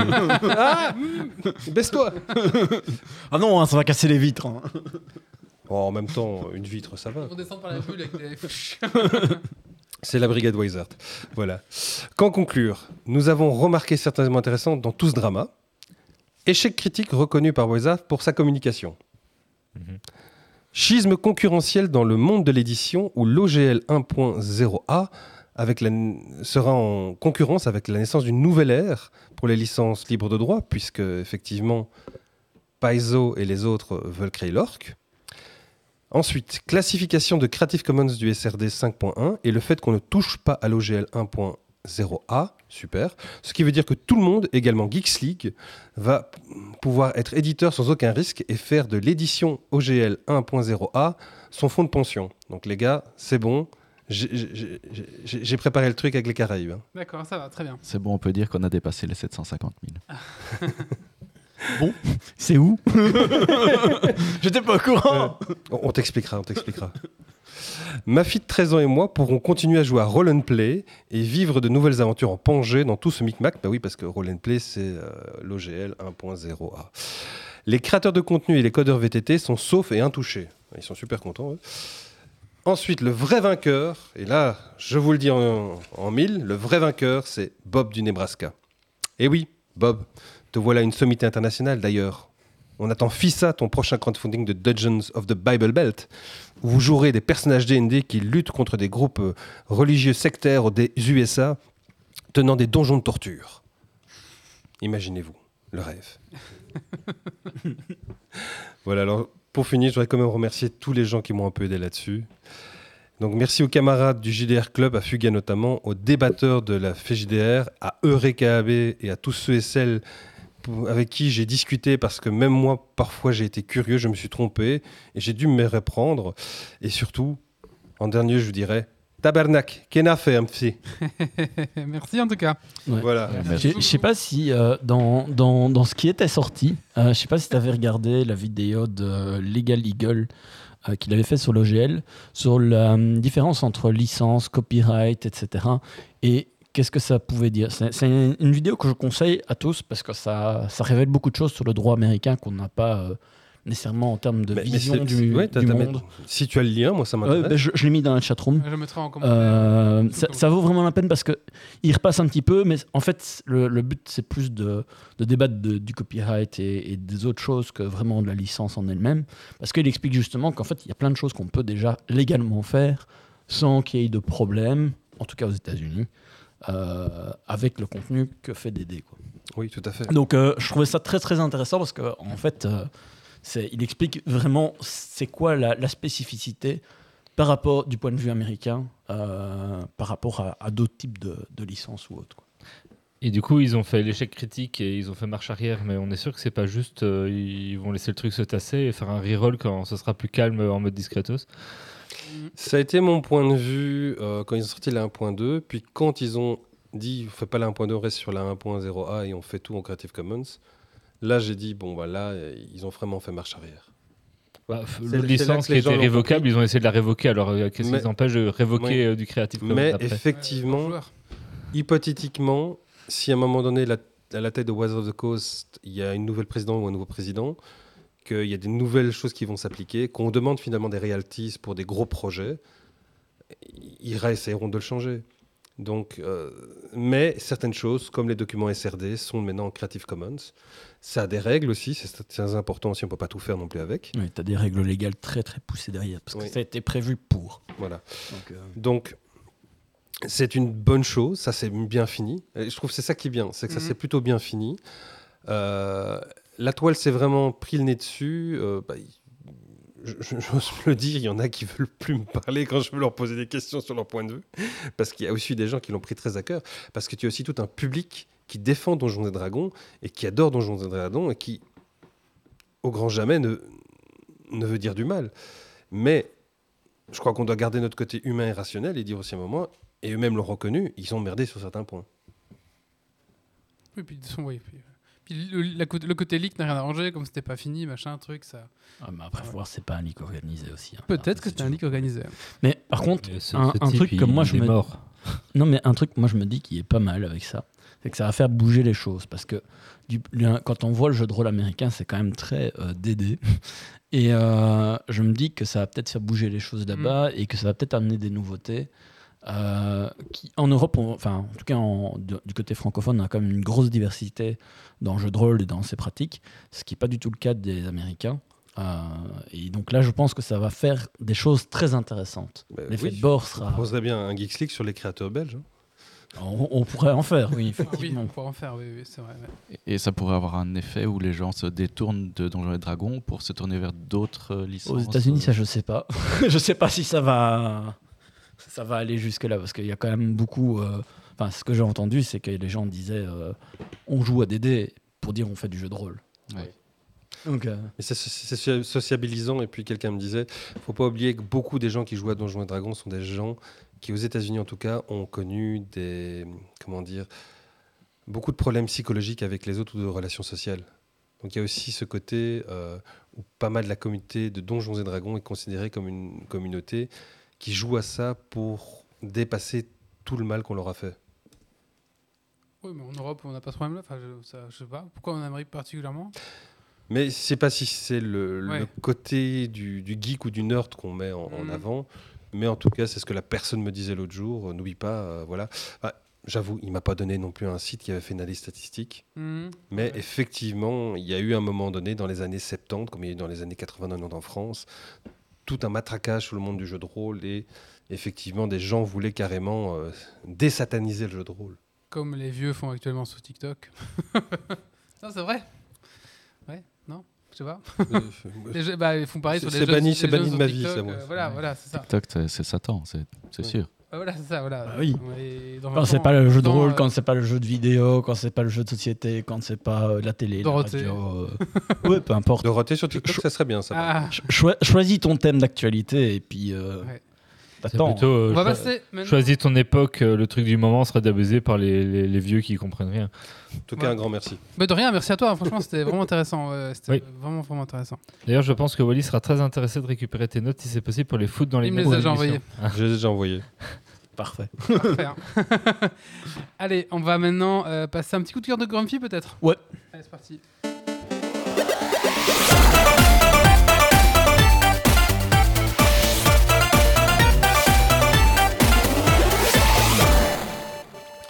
Alors, moi, mon coup de cœur, c'est sur les naufragés du Commonwealth. Donc, c'est une série de deux romans euh, qui se passent dans l'univers euh, du Commonwealth, euh, donc euh, euh, le vide, etc.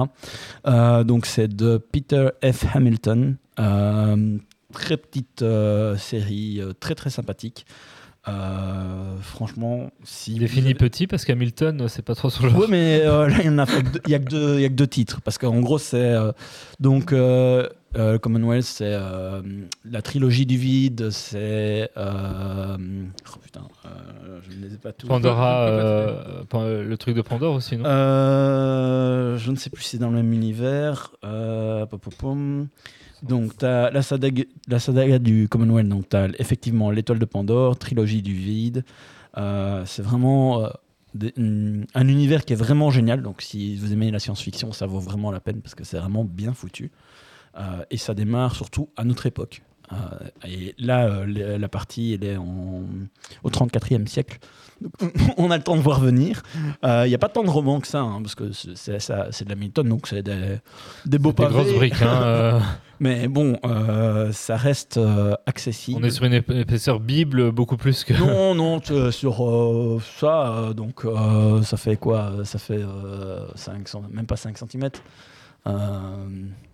Tout à fait acceptable. Euh, Il y a quoi 600 pages 650 pages Un truc comme ça. C'est raisonnable. Donc bref, euh, pour ceux qui ne connaîtraient pas euh, l'univers du Commonwealth, en gros, globalement, euh, qu'est-ce qui se passe? Ben, C'est euh, le début, c'est tu as les, les hommes qui débarquent sur Mars. Donc euh, premier pas euh, sur Mars. Et euh, ben, tu as le gars qui a préparé son discours après euh, des années de trajet euh, pour euh, arriver euh, jusqu'à Mars. Et il, fait son, discours et puis euh, il entend un petit rire à la radio avec un, un gars qui lui fait Ah, ah, t'as bien raison, tu veux boire une bière? Il se dit Hein, quoi, qu'est-ce qui se passe? Il débarque sur Mars, euh, il est avec deux autres personnes, euh, et puis en fait, euh, ils font le tour du, vaisseau dans lequel ils ont atterri, et puis voilà qu'il y a un- une espèce de portail qui est ouvert, et il y a un type qui est dans une vieille combinaison spatiale rafistolée avec du gros scotch qui lui fait. Salut! Et en fait, ils ont créé un trou de verre qui permet de passer ben, de la Terre à n'importe où dans l'espace. Et Ils avaient fait genre des années de voyage, hein, c'est une connerie pareille, c'est genre euh, deux ans pour aller jusque Mars, quoi, comme comme c'est prévu. Et là, t'as un connard qui le coiffe au couteau Et donc euh, voilà, ça c'est le début. avec une et à espèce de partir de là, ben, T'as l'univers euh, qui est occupé à, à être exploré. Et, euh, t'as, t'as l'humanité qui se répand et rencontre bien sûr des extraterrestres à un moment, etc. Enfin, je vous fais pas tout, tout le truc parce qu'il y a vraiment beaucoup de romans. Allez, Mais allez, voilà. Coup de cœur qui se transforme en chronique. ouais, mais bon, voilà. Est-ce qu'il y a Et une- donc, les une- naufragés une du Commonwealth, Une c'est- porte avec des hiéroglyphes tout Non, non, Ah non, non, c'est juste un. C'est l'IA que j'ai installé. Détecte les coups de cœur qui se transforment en chronique. Et bref, les naufragés Mais du cette fois-ci, Commonwealth. il n'a fait qu'un coup de cœur. ça, ça se passe dans cet univers-là, très très loin euh, dans, dans, dans la- l'avancement, et on retrouve nos, nos héros pour une petite aventure très très sympathique. Il Voilà, ressemble à quoi les aliens Euh, ça faut lire pour euh, la description. Ah. Mais spoil pas. Il se souvient plus. Non, non, alors il fait comme si tu c'est- il est pas le c'est compliqué, c'est compliqué parce qu'il y en a quand même pas mal. Voir, tu fais comme tu dis, tu lis pas le livre. Tu dis, ça serait bien de le lire celui-là. Non, non, moi, moi je parle que de ce que j'ai lu. Et tu dis, mais ça, il nous fait des chroniques sur des livres. On fait, mais tu l'as lu Ah non, non, non, mais il a l'air bien. c'est incroyable. Allez, euh, je sais pas vous, mais moi j'ai un petit peu soif. Alors je propose qu'on fasse une petite chronique sur la bière et on va parler de CBGP.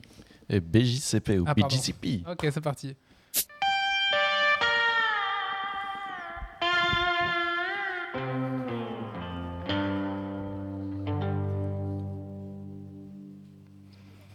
Alors, il y a quelques jours. Oui, la capsule, la capsule. il y a quelques jours, j'ai acheté une, très très belle bouteille dont euh, je vais vous lire juste la, description de ce qui est indiqué sur, euh, sur l'étiquette. Alors, accrochez-vous, c'était Imperial Stout de Noël brassé avec du sirop d'érable et vieilli en barrique de mélange de bourbon et de whisky de seigle durant 19 à 25 mois. Puis accompagné de fèves de cacao euh, cru et, et toasté, du cacao péruvien biologique. On attend toujours de la goûter. avec, euh, Pas avec, euh, frigo. avec une touche de cannelle. Euh, elle m'a coûté un bras, je ne l'ai pas amené aujourd'hui, je vais attendre un Ah. petit peu avant de l'ouvrir. Mais bon, voilà, je vous, je vous, je vous ferai un, un Mais si tu veux, j'ai une scie, hein, on peut te prendre un bras. euh. C'est- C'est quoi un bras pour une bière pour toi? Euh, cette petite bouteille de 500, centilitres, euh, 500 millilitres pardon, euh, coûte 25 euros. Ah oui, putain Pardon La, la vraie question, c'est Ah, combien un bras pour Zito Ah non, mais ça, ça coûte une couille, ouais. ouais, ouais. Euh, voilà, on a chacun ses passions, n'est-ce pas Euh, Ah oui, oui, on ne critique pas, hein. Toujours est dire qu'on, qu'on- toujours- tout ça pour dire que la, la bière, voilà, euh, ça permet beaucoup de variété. On, on sait mettre beaucoup de choses. On, on précise quand même, on est en Belgique où la bière a un prix tout à fait accessible euh, par Oui. rapport à plein d'autres pays. Donc euh, 25 boules, c'est vraiment énorme. C'est quand même Ouais, assez mais quand tu vois les prix que certaines personnes peuvent mettre dans des grands vins et autres, c'est pas non plus. Voilà. Ici, c'est quand même vieilli euh, pratiquement deux ans. Hein, ne fût-ce que ça, c'est déjà ça. Le temps, c'est de l'argent. Toujours est-il donc euh, que pour en revenir au- à la question de départ, c'est que ben oui, la bière permet pas mal de variétés et c'est pas toujours facile de s'y retrouver. Donc, euh, bon, en, en termes de style de bière, est-ce que, ouais, pour le sport, vous pouvez m'en m'en citer quelques-uns qui, qui vous viennent en tête là tout de suite? Euh, rugby? Non. Un style de bière? Ah. Bah, blonde, euh, brune, Ah, bah, y compris sport aussi. Elles sont bonnes. IPA, euh, Voilà. ABI. Il y en a effectivement tout un paquet. Euh, et euh, on pourrait se dire finalement qu'avec toutes ces, ces appellations, euh, double, triple barley wine, imperial stout, gueuse, India Pale Blanche. Ale, euh, blanche, voilà, on pourrait imaginer qu'il y a des règles hein, pour, pour pouvoir déterminer, euh, pour déterminer ce que c'est une bière et pouvoir donner un nom, un style de bière, etc. Euh, en fait, non. Il n'y a pas euh, d'obligation légale, il n'y a pas énormément, il y en a un petit peu, mais très très peu, euh, d'appellations d'origine contrôlée ou ce genre de choses. Donc à ce stade, vous devez me poser une question. Donc on, on est loin de l'histoire des Allemands. Quand est-ce qu'on la goûte? Trois éléments. Donc ici, on, Ah oui, non, on est, on est, on est très loin des, des- des Allemands avec leurs leurs quatre ingrédients.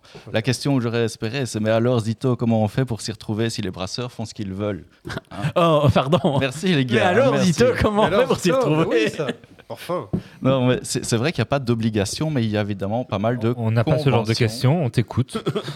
de conventions et de recommandations. Et en général, les, les brasseurs suivent ces, ces recommandations Alors, euh, au- pour, pour éviter de perdre le consommateur. désolé de t'interrompre encore, mais que penses-tu du service de Wally? Alors, Wally n'est- n'est particulièrement pas doué ce soir pour. euh, Ah, Il faut imaginer un verre de bière dans le, rempli à ras-bord, mais dans lequel il y a un centimètre et demi de liquide, le reste c'est de la mousse. un verre de mousse, on peut appeler ça. Tout ça. un, un verre de 50, hein, quand même. C'est vraiment regrettable. hein. Bien joué. Je sais pas où on est aujourd'hui, mais c'est On l'a perdu. Je crois qu'on a perdu. c'est catastrophique. Épisode. Pour, pour un gourmet qui, qui dit aimer l'Orval, moi je comprends même pas comment il peut servir une bière comme ça. Eh, eh, tu comprends pourquoi il la boit pas en verre et il la boit au goulot d'habitude? je, je pense qu'il y a un certain temps où il y a un certain président qui se serait fait jeter dehors pour ça. Mais non, mais ça fait bizarre. j'ai- Mais, euh, Je comprends Wally tout à l'heure qui dit non mais moi je prends pas de verre, euh, je la bois au goulot. C'est plus facile, c'est plus facile, t'as raison. Merde. C'est comme pour aller aux toilettes, tu peux t'asseoir. bon, venons, On venons c'est l'âge. hein.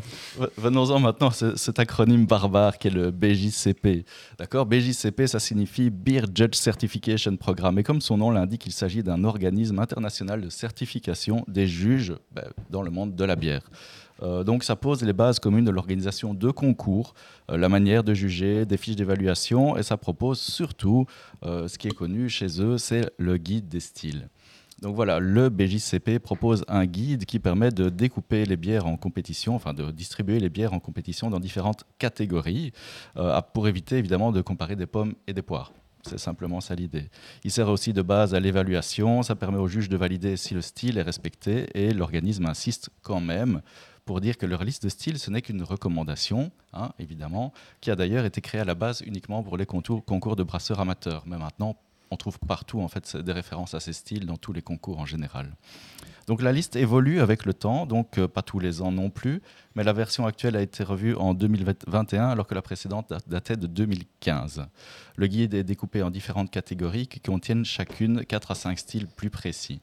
Donc au final, à votre avis, combien de catégories de styles? Ne regardez pas dans les notes, sinon c'est trop facile. 15. Non, Ouais. on a 34 catégories, 122 styles euh, principaux et 5 styles locaux supplémentaires en appendice. Donc euh, le document PDF de base, je suis assis dessus, euh, compte 102 pages et précise pour chaque style les informations comme la fourchette des taux d'alcool, les couleurs, les arômes, les saveurs et des détails historiques. C'est assez intéressant pour les amateurs de bière, bien entendu. Alors pour l'anecdote, on trouve quand même euh, 12 sous-styles d'IPA dans ce guide de BJCP et trois catégories qui concernent les styles belges qui sont Belgian Ale, Strand Belgian, Belgian Ale et les Monastic Ale. Donc on est directement la Belgique référencée dans ce BJCP. Euh, que il y a- 4 euh, c'est- quatre styles de bière euh, d'abbaye. hein. Euh, à côté de ça, on a les Belgian Ale et les Strong, Bel- Strong Belgian Ale qui contiennent elles-mêmes euh, plusieurs sous-types aussi. Donc il y en a un petit paquet déjà sur les 122 styles. Donc voilà, au-delà du suivi du maintien de, ce guide, le BJCP organise des examens, des certifications pour les personnes qui voudraient devenir juges officiels. Ça nécessite évidemment une bonne connaissance du, du guide, mais aussi du déroulement des concours, de l'organisation, de l'approche de la dégustation, et on retrouvera par exemple des recommandations assez euh, anecdotiques sur le fait d'éviter de manger trop épicé la veille, de ne pas devoir porter de parfum, euh, de ne pas boire trop de café une heure avant le concours, ou même d'utiliser un porte-mine plutôt qu'un crayon, parce que le crayon aura une odeur qui pourrait déranger les juges. Oui, ça va jusque-là. Donc si tout ça vous intéresse, euh, n'hésitez pas à aller consulter la liste de ces styles sur le site bjcp.org. Et pour l'anecdote, en mars, je participe à mon premier concours de bière à Lyon. Bravo. Et, euh, Tu fais juge ou tu vas où je vais, ju- oui, je serai juge. Je serai Oh, juge. Ça va, euh, l'odeur de crayon ne te Et, dérangera et pas voilà, je, je, je- je sniffe du crayon tous les soirs pour m'habituer à l'odeur. euh, donc voilà, je vous partagerai évidemment euh, mon expérience. Mais on va te renommer Judge Zito du coup. Donc voilà, sachez tout de même ça que j'ai- j'ai pas encore passé l'examen du, BJCP en tant que tel, euh, mais à Lyon, il ne l'oblige pas, il ne l'impose pas. Oh. Et du coup, tu dommage. passer quand même. Comment? Tu comptes le passer. Ouais, Ça fait trois ans que je dis que je vais le faire. euh, j'ai la flemme. Et c'est compliqué. C'est ou- Euh, mais mine de rien, euh, c'est assez sérieux quand même. Attends, si ah, je, pa- je passerai le guide après, il est sous ma chaise. Euh, Il y, a- il y a quand même beaucoup de, de données. Donc il y a 122 styles pour lesquels il y a à chaque fois une, une bonne page d'informations, des informations très techniques sur le, le- le taux, la fourchette du taux d'alcool, mais euh, aussi simplement sur ce qu'on est censé retrouver en termes de goût, de, de saveur, sur les, les- les mauvaises choses qu'on peut aussi euh, retrouver dans, dans des styles, euh, etc. Donc il faut quand même assez bien maîtriser ces différents styles, plus pas mal d'informations aussi euh, sur tout ce qui touche un petit peu au brassage, sur tout ce qui touche au concours en tant que tel. Donc, ouais, c'est quand même un petit dossier euh, qui Oui. prend un peu de temps. Quoi. Ouais. J'avais une question, Zito. Comment est-ce que tu crées ta bière pour justement montrer tout, tout ton savoir-faire? La bière de Geeks La, Ouais, bière, la avec- bière de Geeksly. Mais euh, ben voilà, j'ai un, un copain au village qui a une microbrasserie et qui pourrait probablement euh, faire quelque chose. Ce qu'il y a, c'est qu'il y a, voilà, il y a, il y a une époque où euh, je me suis intéressé à la bière. Il y a des gens qui ont commencé à brasser. Moi, j'ai essayé. J'ai fait un truc qui ressemblait à une bière, c'était pas bon. Et puis j'ai vu qu'il y avait tellement de choses déjà dans les magasins qu'il n'y avait pas vraiment besoin que j'aille essayer d'en créer une autre. Mais s'il y en a une, la, la bière au caramel, là, la butterbeer de chez Harry Potter, euh, personne ne l'a jamais faite. hein. Ah, justement, j'ai une copine qui me disait hier qu'elle en avait bu euh, au, au truc expérience euh, qui se trouve à Bruxelles. là, Ouais, mais ils en, ils en font dans toutes les expos, machin, mais c'est toujours dégueulasse. Non, mais une vraie bière. Une Mais une vraie vraie bière. au beurre, ça serait comique, ça serait comique. Non, mais une bière Geeks League au jus de chaussette du colloque. euh, Non, on a déjà parlé, après ce qu'on doit faire, on doit s'engager sur euh, bah, le, le- la cuve quoi. Du coup, il faut savoir Ouais. tout écouler quoi. Après, bon, euh, après il faut savoir stocker. euh. euh, Il y a le colloque euh, écoulé, tu l'écouleras. Mais écoutez, de toute façon, oui, euh, Geeks League va, Mais va- il suffit qu'on fasse une pré-réservation et puis. mais Geeks League va passer bientôt Un en Kickstarter en- Un an, oui, oui, mais après on va, on va passer en SBL là, et du coup, je pense que ce, c'est le genre de choses qu'on pourrait faire du notre pognon euh, de d'SBL. Pourquoi pas Ouais. Peut-être un chouette projet. En tout cas, j'ai les bonnes adresses. si et, jamais. du- et en plus, sous couvert d'une SBL, ce sera plus facile de gérer ce genre de choses que Oui. gratuit privé. le podcast qui sent la bière et les frites, faut au moins l'avoir fait une fois pour le podcast. Mais oui, Et des frites. on va faire aussi dans une- on dit, on dit qu'on ferait dans- on sait dans- ah, un, deux, trois, qu'on ferait dans une friterie aussi. Mais c'est c'est toi qui l'avais dit, on Ah attend. oui, oui, mais le problème, c'est un peu compliqué. Mais euh, oui, c'est possible. ouais. Je pense qu'il y a moyen. Euh, bah, merci. Zito. Merci. Euh, maintenant, on va faire mon- mon petit coup de cœur à moi.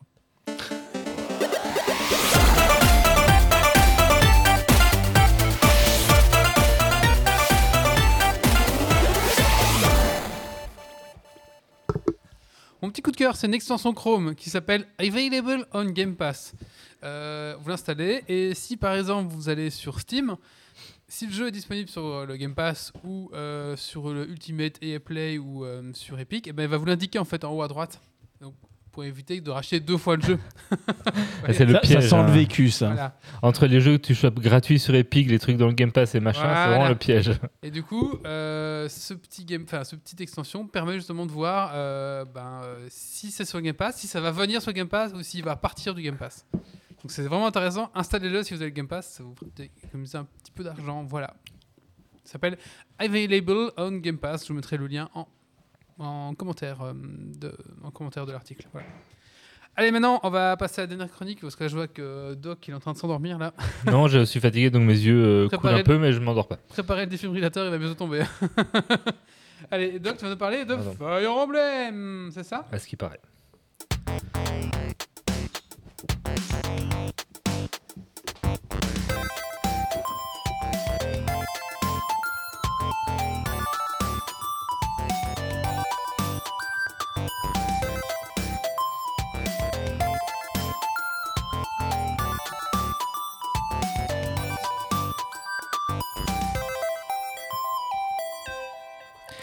Donc je vous parle de Fire Emblem Engage, euh, qui est le dernier Fire Emblem en date euh, sorti sur Switch. Alors faut-il encore vous préciser ce qu'est Fire Emblem, cette célèbre euh, suite de jeux tactical RPG qui ont suivi un peu les consoles, les, les consoles Nintendo tout au long de leur existence, puisqu'ici on est quand même au 17e opus. Oui, tu as une question, Wally Non, non, j'ai- j'ai- C'est Léo Pou, euh, Spotify. euh. pour le prochain Geeks League, je vais faire un bingo du Geeks League. Et donc, Opus ou. Spotify, ça sera une case, hein, je vous préviens. Ça dit comment opus? Ben oui. C'est pas Pardon. grave. C'est ta petite Euh, particularité. Et Est-ce que c'est un musso ou pas? Je voulais ça poser ça comme question. Non, Non, pas c'est un tactical c'est un RPG, donc c'est un un vrai, euh, c'est pas un spin-off. Euh, donc le, le 17e euh, de la série. Après, la série, elle est pas connue en Europe depuis si longtemps. hein. Elle s'est fait connaître depuis. euh, 3DS. Ouais, c'est ça. Il y a eu quelques épisodes connus avec euh, le dernier en date, qui est celui qui s'est fait le, sans doute le plus connaître euh, dans la série. Euh, Advance Wars avait plus de succès ou plus de connaissances en Europe avant, mais ça a pris le relais puisque Advance Wars, ils nous en sortent plus des nouveaux. Euh, donc l'histoire, alors l'histoire, attention, accrochez-vous bien. Le héros, après avoir tué le méchant, sombre dans un sommeil éternel. Mille ans après, le héros se réveille amnésique et doit recombattre le méchant qui se libère de sa prison. C'est le, c'est le héros du Trio 10 ou rien à voir? Rien à voir, c'est un autre héros, c'est dans le même univers, mais c'est un autre héros. Donc on, on sent déjà l'histoire qui est euh, palpitante et, Zelda en fait. et qui a vraiment euh, Zelda, de la euh, nouveauté. Ah oui, c'est le, héros amnésique qui se réveille d'un long sommeil quand le héros, quand le méchant revient, c'est un- c'est limite ridicule tellement euh, ça a été vu et revu et re-revu. Ça a l'air mieux que la Belle Bois d'Or, mais en tout cas. Ouais, voilà, bon, on verra bien. à voir. Euh, donc voilà, une histoire euh, somme toute classique euh, n'est pas peu dire. Alors en termes de mécanique, ben, on retrouve les mécaniques euh, classiques du genre, hein, du tactical RPG, où vous euh, déployez les unités, vous les déplacez euh, au tour par tour, une, par une, faites une action. Avec plusieurs niveaux de difficulté, déjà on peut choisir de jouer en mode classique ou pas. Le mode classique, c'est un mode qui est assez typique des Fire Emblem, puisque la perte d'une unité sur le combat, l'unité meurt, et donc là on, on la perd pour de vrai. Euh, mais il y a aussi un mode où elle ne meurt pas, euh, si on veut un peu éviter cette frustration-là, parce que Ne le jeu peut être très punitif. Alors, je... ah, en parallèle de ça, il y a trois niveaux de difficulté, normal, difficile ou très difficile. Et je pense que si vous jouez en normal, moi j'aime bien jouer avec ce mode-là parce que ça, il y a toujours des sauvegardes et il y a une mécanique qui permet de remonter dans le temps en termes de, tours euh, si vraiment on s'est planté. Donc euh, si on a fait une petite erreur, on va pouvoir la rattraper. En mode normal, le jeu est pas hyper dur. Je trouve que ça rajoute quand même une tension de pas juste bourriner comme un débile et de faire attention à tes unités. Maintenant, si vous jouez dans des niveaux de difficulté assez élevés, ça, le jeu devient vraiment difficile. Et là, c'est plutôt déconseillé parce que vous allez vraiment y laisser votre chemise. Donc euh, à, choisir, sachant aussi que la difficulté en cours de partie peut être diminuée. Alors c'est à sens unique, donc si vous la diminuez, vous ne pourrez plus la réaugmenter. Mais donc si vous partez sur un niveau un peu trop dur et vous dites zut, euh, j'arrive pas à suivre, vous n'êtes pas obligé de recommencer une partie. Vous pouvez juste réduire la difficulté euh, du jeu en cours. Donc ça c'est c'est plutôt euh, positif. Alors, mécanique aussi euh, très connue des Fire Emblem, c'est ce triangle des armes entre la hache, l'épée et la, han- la lance. Mhm. Donc, euh, la lance est forte contre l'épée, l'épée contre la hache, la hache contre la lance. Euh, mais cette fois-ci, on a une nouvelle méta, puisque en plus de ça, vient une mécanique de brise-garde. Donc, quand vous avez une arme qui est forte contre une autre, ça va faire une brise-garde et donc l'adversaire ne pourra pas contre-attaquer. Parce que normalement, dans Fire Emblem, il peut contre-attaquer, et puis si vous êtes rapide, vous allez parfois faire deux attaques et ainsi de suite. Du coup, les anciens Fire Emblem, la, la grosse méta, c'était euh, de faire vraiment des doubles attaques avec des trucs rapides parce que tu tapais deux fois, tu défonçais tout. Et les unités lourdes, elles étaient vraiment à l'abandon parce qu'elles étaient trop lentes, elles n'arrivaient jamais en jeu et les autres, il n'y avait pas besoin. Ici, ça change pas mal. Enfin, ici, elles retrouvent un peu plus leur, leur lettre de noblesse. Alors, pas au dépit des autres, donc là, c'est de nouveau un peu plus équilibré dans les différentes unités. Puisque euh, bah, même un héros, euh, alors pas peut-être pas en normal, mais en- dès qu'on est un peu en difficile, même le héros qui d'habitude est surpuissant pourrait assez vite se faire tuer parce que l'ennemi va l'entourer et lui faire des attaques qui, sur lesquelles il a la- l'avantage et donc faire des brises-gardes et donc le, le héros ne contre-attaque pas et se fait défoncer la gueule. Quoi. Et donc ça, ça ramène un peu de fraîcheur et les unités lourdes elles sont immunisées à ce brise-garde donc elles ont un intérêt de venir Mm. tanker et, et d'aller avancer. Donc c'est assez chouette cette petite amélioration a- a- apporte un peu de, de sang neuf. Euh, sinon, bah, à côté de ça, on a les, les poignards qui font leur retour, euh, les, les arcs, les tomes de magie, les arts, donc le combat à main nue, et ainsi de suite. Poignards qui mettent des tics de poison, donc ça c'est un truc qui avait disparu en Trial 6, mais qui existait dans dans- d'anciennes versions. Dans l'extension, il n'y a pas le poignard, il me semble. Ah, j'ai pas fait toute que dans l'extension. l'extension, mis les poignards. Et surtout, et ça je trouve c'est un point très positif par rapport au précédent, c'est la fin des armes qui s'usent. Donc euh, là, les armes n'ont plus un nombre d'utilisations, il faut les régénérer et euh, elles sont à ad vinam aeternam. Sauf les bâtons, c'est pas pourquoi les bâtons qui font le soin, eux, ils ont, ils ont des charges. Et eux, ils n'ont pas le droit. Euh, et- ils sont pas de nuit. Euh, alors, un peu comme on avait l'académie dans Three Houses, euh, on a Sommiel, qui est euh, la base dans laquelle on va revenir entre chaque combat. Euh, pour parler aux gens, pour faire un peu ce côté euh, relation publique côté. euh, côté un peu relation publique où on augmente l'affinité entre les gens. Mais je trouve que les dialogues sont un peu nunuches et ça marche moins bien que dans Tria aussi. Avec qui marchait bien avec l'Académie. Là, un- je trouve que c'est un côté un peu plus artificiel. Et, et ce retour à Somniel à chaque tour euh, casse vraiment le rythme. On a parfois envie d'en- d'enchaîner des games. Le problème, c'est qu'il y a des, petites choses à faire de manière récurrente dans, dans Somniel. Par exemple, euh, bah, euh, des trucs de loot. hein. Sur le sol va apparaître une dizaine d'objets qu'on peut looter, mais c'est ça qui va te permettre de payer des améliorations d'armes ou des machins comme ça. Donc, tu en as un peu besoin euh, d'aller parler aux gens pour augmenter leur affinité, d'aller pêcher pour avoir d'autres loot, de faire un restaurant pour euh, augmenter au prochain combat, avoir des petits bonus, euh, des exercices physiques qui sont des mini-jeux à la con, genre les pompes, faut appuyer- c'est un truc de rythme où il faut appuyer au bon moment et des machins comme ça, c'est hyper long. Mais le truc, c'est que Fire Emblem, bah, un plus 2 en force euh, pour la game, ça peut faire une belle différence et ainsi de suite. Donc tu te sens un peu obligé d'aller les faire à chaque fois. hmm. Et, et franchement, ça me gonfle. Autant, autant ça cassait déjà le rythme dans Tria 6, mais je sais pas, il y avait un truc qui marchait avec l'aspect académie. Autant ici, ben, je trouve que ça marche moins bien et c'est vraiment un aspect, euh, un aspect qui, me, qui me plaît moins. Tu peux encore décider, euh, upgrader, euh, enfin, dans Trios de de donner des cours et upgrader, donner euh, Non, ça va pas compétences. jusque là. Par contre, tu as les emblèmes. En fait, ça, c'est la grande nouveauté euh, dont j'ai pas encore parlé. Donc, en fait, c'est des bagues. Il y en a 12 à récolter dans le jeu. Et ça va invoquer des héros des anciennes versions. Euh, qui vont venir combattre avec toi, avec une très chouette mécanique qui s'appelle la fusion. Et donc, en fait, euh, ton personnage, quand c'est chargé, il va. L'emblème va l'aider, c'est comme s'ils étaient un peu en duo.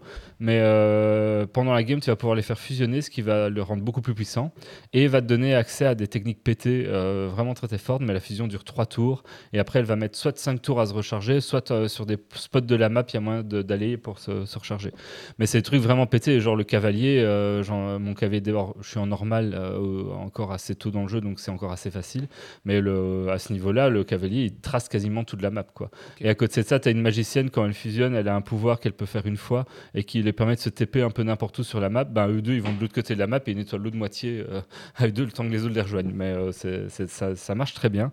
Euh, donc avec ces attaques spéciales qui peuvent être faites une fois par fusion et, et puis ce, ce gros boost de puissance euh, qu'on va déclencher soit dès le début, soit ben, si on n'a pas trop de trucs à faire, on va temporiser pour le déclencher au bon moment. Mais attention que les ennemis ont cette mécanique là aussi, pas la fusion mais les, les attaques boostées, les emblèmes. Donc faudra faire gaffe parce que tu peux avoir un, un ennemi euh, Hmm. en face qui peut être vénère et ils hésiteront pas. Ils vont être un peu plus agressifs que dans les anciennes versions, donc ils vont peut-être pas hésiter à aller essayer de péter ton soigneur ou, ou faire des trucs comme ça quoi. Euh, alors du coup à ce miel on va aussi pouvoir gérer ses emblèmes, les attribuer, avoir des techniques qu'on hérite, euh, pouvoir s'entraîner avec les emblèmes pour euh, augmenter le niveau et hériter de techniques ça c'est bien, parce que du coup, le seul autre moyen d'hériter de technique d'un emblème, ce serait de jouer avec, euh, avec un personnage. Mais du coup, tu as attribué ton emblème à un personnage donné avec qui il match bien. Tu pas forcément envie de jouer de, à chaque game, de changer à qui tu l'attribues pour le faire augmenter d'autres. Et du coup, ça, tu peux le payer avec des ressources. Et donc, ça, ça, ça, c'est vraiment sympa. À condition de faire ton petit tour à chaque tour, à chaque partie, d'aller ramasser tes trucs. Quoi. Donc, ça, c'est le côté un, un peu chiant. Euh, avec des trucs aussi chelous. hein. Les, les anneaux, tu sais pas pourquoi, ils se salissent. Et donc, tu peux les nettoyer. Donc, tu as un petit chiffon, tu frottes les anneaux. Et tu as l'espèce de, de héros des emblèmes qui font des, des- des petits cris de plaisir que tu nettoies leurs anneaux. Bon, ça, c'est le côté japonais. euh, on les reconnaîtra bien. Est-ce que, tu dois secouer- tes Joy-Con pour les tu n'as pas secoué les Joy-Con. euh, par contre, tu, peux envoyer une gamine le faire. Ah Euh, et créer des anneaux secondaires. Les Viens, viens briquer mes joyaux. les, anneaux secondaires, en fait, c'est pas, c'est les anneaux, en fait, les emblèmes, c'est par exemple March, c'est les personnages les, plus connus. Et en fait, les anneaux secondaires que tu vas créer au départ de l'anneau principal, ça va être tous les autres personnages de cette, de ce jeu-là, en fait. Et euh, par contre, ces anneaux secondaires, c'est un gacha, donc euh, tu payes des points et tu les crées de manière random. Ils ont quatre rangs possibles et tu le fais jusqu'à espérer avoir des rangs S qui t'intéressent. Donc euh, moi, j'aime pas du tout le côté gacha. Maintenant, là, comme euh, c'est des bonus assez minimes. À la limite, c'est pas, c'est pas trop pénalisant dans le jeu, mais voilà, il fallait qu'ils mettent des gachas quelque part. Pareil, ben, l'arène, par exemple, on peut aussi en- entraîner trois, à chaque fois qu'on va à Summel, trois personnages qui s'entraînent en eux, donc c'est une façon de gagner l'XP. En fonction du niveau de difficulté, c'est plus ou moins critique de le faire vraiment à chaque fois. Euh, mais c'est débile parce que tu es obligé de le faire à chaque game. Parce que si tu l'as pas fait à une game et que tu passerais une fois le truc, ils auraient pu faire avec une mécanique où les machins à terre, ben, tu en as plus qui ont spawné et puis tu fais la double récolte ou, ou tu as six entraînements du coup disponibles dans l'arène. Non, tu as toujours trois et les spawns au sol sont toujours les mêmes. Donc si tu as raté une fois entre deux combats de le faire, tu as perdu ce que tu avais à récupérer dans, dans la ville. Et ça, je trouve dommage parce que ça te force à le faire à chaque fois, c'est pénible, c'est chiant et ça casse le rythme. Alors que bon, si tu n'en as pas trop le besoin, ils auraient pu faire que ça se cumule d'une game à l'autre jusqu'à ce que tu passes le, le récolter. Quoi. Hmm. Et ça, je trouve ça vraiment dommage et beaucoup plus artificiel et pénible que dans True encore. Alors, en termes de bilan, ben, c'est au final un, un Fire Emblem qui, est, qui apporte de la nouveauté, hein, notamment à travers les emblèmes, euh, mais qui est, qui est classique. Euh, Peut-être classique jusqu'à un point un peu négatif, parce que ne, serait-ce qu'en termes d'histoire, il est très en dessous de True Houses. On avait trois, euh, trois chemins scénaristiques différents qui, qui faisaient beaucoup de différences dans le jeu et ainsi de suite. Là, euh, ben, rien qu'en vous expliquant le speech du début, vous avez compris, le, le scénario il est assez prévisible, il va être linéaire et voilà, il n'y a qu'un seul chemin possible. Donc c'est- très très classique. Bien que Tria aussi, ils ont un peu triché au final. Il n'y avait que deux vraies histoires. Enfin, il y avait que deux chemins au final. Mais... Euh, T'en as comme trois. non Oui, mais il y en a deux qui sont les mêmes. Mais bon. Enfin bref. Et pour ceux qui n'ont jamais joué à Fire Emblem, est-ce que ça vaut la peine de jouer au jeu Je vais y venir. Euh, Somniel, c'est très chiant, ça casse le rythme. Euh, le système de gacha, j'aime moins. Le, le côté un peu fan service des anciens héros avec le. Alors, j'aime bien la mécanique de fusion avec les, en- les emblèmes, mais ça me parle un peu moins en termes de lore parce que j'ai pas assez fait de Fire Emblem que pour me dire oh trop chouette de retrouver un tel, un tel, un tel.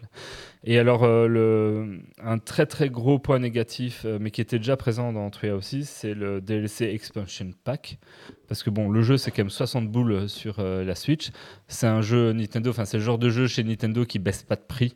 Euh, et dès le départ, on te vend un DLC qui va être en 4 vagues à 30 boules. Donc si tu veux tout, c'est quand même 90 euros le jeu. La vague 1, elle est disponible dès la sortie du jeu, donc elle est vraiment euh, un, peu poussée. Et, euh, et ça fait une grosse différence parce que par exemple, les trois héros principaux de Three Houses, ils sont dans le DLC. Euh, plus un quatrième emblème dans la vague 1, hein, donc il y aura d'autres héros qui viendront après. Tu as un objet qui te donne un bonus d'XP, tu as un objet qui fait que tous les trucs des magasins sont 30% moins chers dans le, dans le DLC. donc c'est. Je, voilà, je l'ai pas pris, je trouve ça euh, C'est dégueulasse. a- assez dégueulasse et malheureux. Euh, T'avais des bonus dans Three Houses, mais il me semblait pas que c'était à ce point-là. là le bout. Ouais. Il n'y a pas un bout. T'as oublié où c'était J'ai oublié. Après, ça reste pas un mauvais jeu pour autant. Je trouve vraiment dommage qu'il ait en deçà de son prédécesseur, notamment sur l'aspect scénaristique, parce que Troya aussi, je pense, a mis la barre assez haut.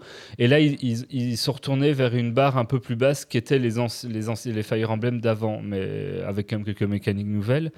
Ça reste des très très bons jeux de stratégie qui sont très plaisants à jouer. Et même si l'histoire est relativement classique, ben, ça se laisse dérouler et suivre. euh, euh, de manière quand même relativement euh, plaisante et la mécanique vraiment de fusion des emblèmes est très, très sympathique à jouer. Euh, donc je pense que si vous aimez Fire Emblem, ben, vous savez à peu près à quoi vous attendre et vous n'êtes pas totalement rebuté par l'aspect un peu social, comme il y avait l'Académie dans Three Houses, ben, ça vous plaira. Si par contre Three Houses vous avez détesté parce qu'il y avait l'Académie, ben là vous allez avoir le même problème, ça sera pas la peine.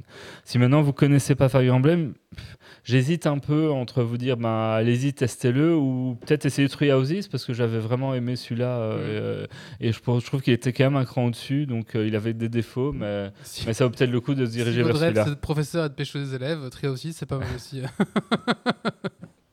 ah, il y a ce côté-là aussi. hein, aussi, oui, un peu sûr, bizarre, je euh. trouve. euh, Ce côté où tu, tu montes une relation avec tes élèves, c'est un peu. euh, Hmm. Japonais. bizarre. C'est un peu japonais. Ouais, Oui, mais après, fait, ça ouais. reste des, des, des, des, des- des jeux Ça la reste, culture euh, japonaise ça reste très gentil, présente. hein, y de- euh, Ils ont jamais des emmerdes, ces types. non, mais ça reste gentil. Ouais, ça reste gentil, mais. euh, Ah oui, je crois que ça reste gentil. oui, ça- Je crois. J'aime bien le doute là. Je Bah, y crois. a, il y a- je crois qu'il y a des couples qui se forment à la fin, mais c'est des Oui. couples de gens du, enfin, de la même catégorie d'âge, quoi. C'est pas. euh, oui, bah on sait pas trop quel âge ils ont, quoi, au final. Ouais, mais ah, c'est pas. Avec Billet, tu peux avoir euh, aussi un couple. ça- Ouais, c'est ça. À la fin, tu peux la mettre. Enfin, voilà, Bah, donc voilà. Donc c'est, si vous aimez bien ça, c'est un chouette jeu. Si vous aimez bien les jeux de stratégie, ça peut valoir le coup de, de jeter un œil un peu au Fire Emblem, alors celui-là ou, ou un autre. Euh, mais ils avaient mis la barre très haute sur le précédent. C'est dommage de pas avoir Mm. réitéré. D'accord. Euh, moi, je pense que ouais, si un jour je suis coincé, euh, je me coince deux, je me le prendrai. mais- voilà, voilà. Bah, merci en tout cas. Merci beaucoup. J'avais une question. Le sort de, de téléportation, il est irrévocable Il est une fois par fusion euh, et tu défonces tout. Dans, dans la licence. Pen- mais de- pendant que tu te téléportes, ça peut être évoqué et donc tu reviens à ton point de départ. T'as, t'as un objet, ouais, tu peux revenir dans le temps. Il faut payer pour revenir. Non, ça Ah, tu l'as, ça tu l'as, tu l'as, Oh Tu putain, géniale. Tu tu l'as- 60 boules pour revenir dans le jeu parce que t'es tu l'as, ça tu l'as dès le début et même si tu joues avec les héros qui pourraient mourir, euh, t'as truc. toujours la possibilité de faire des sauvegardes multiples, donc de, rev- de, de recommencer une sauvegarde, ça c'est intéressant. Et c'est une mécanique qu'ils avaient fait depuis quelques Fire Emblem de remonter le temps de quelques tours.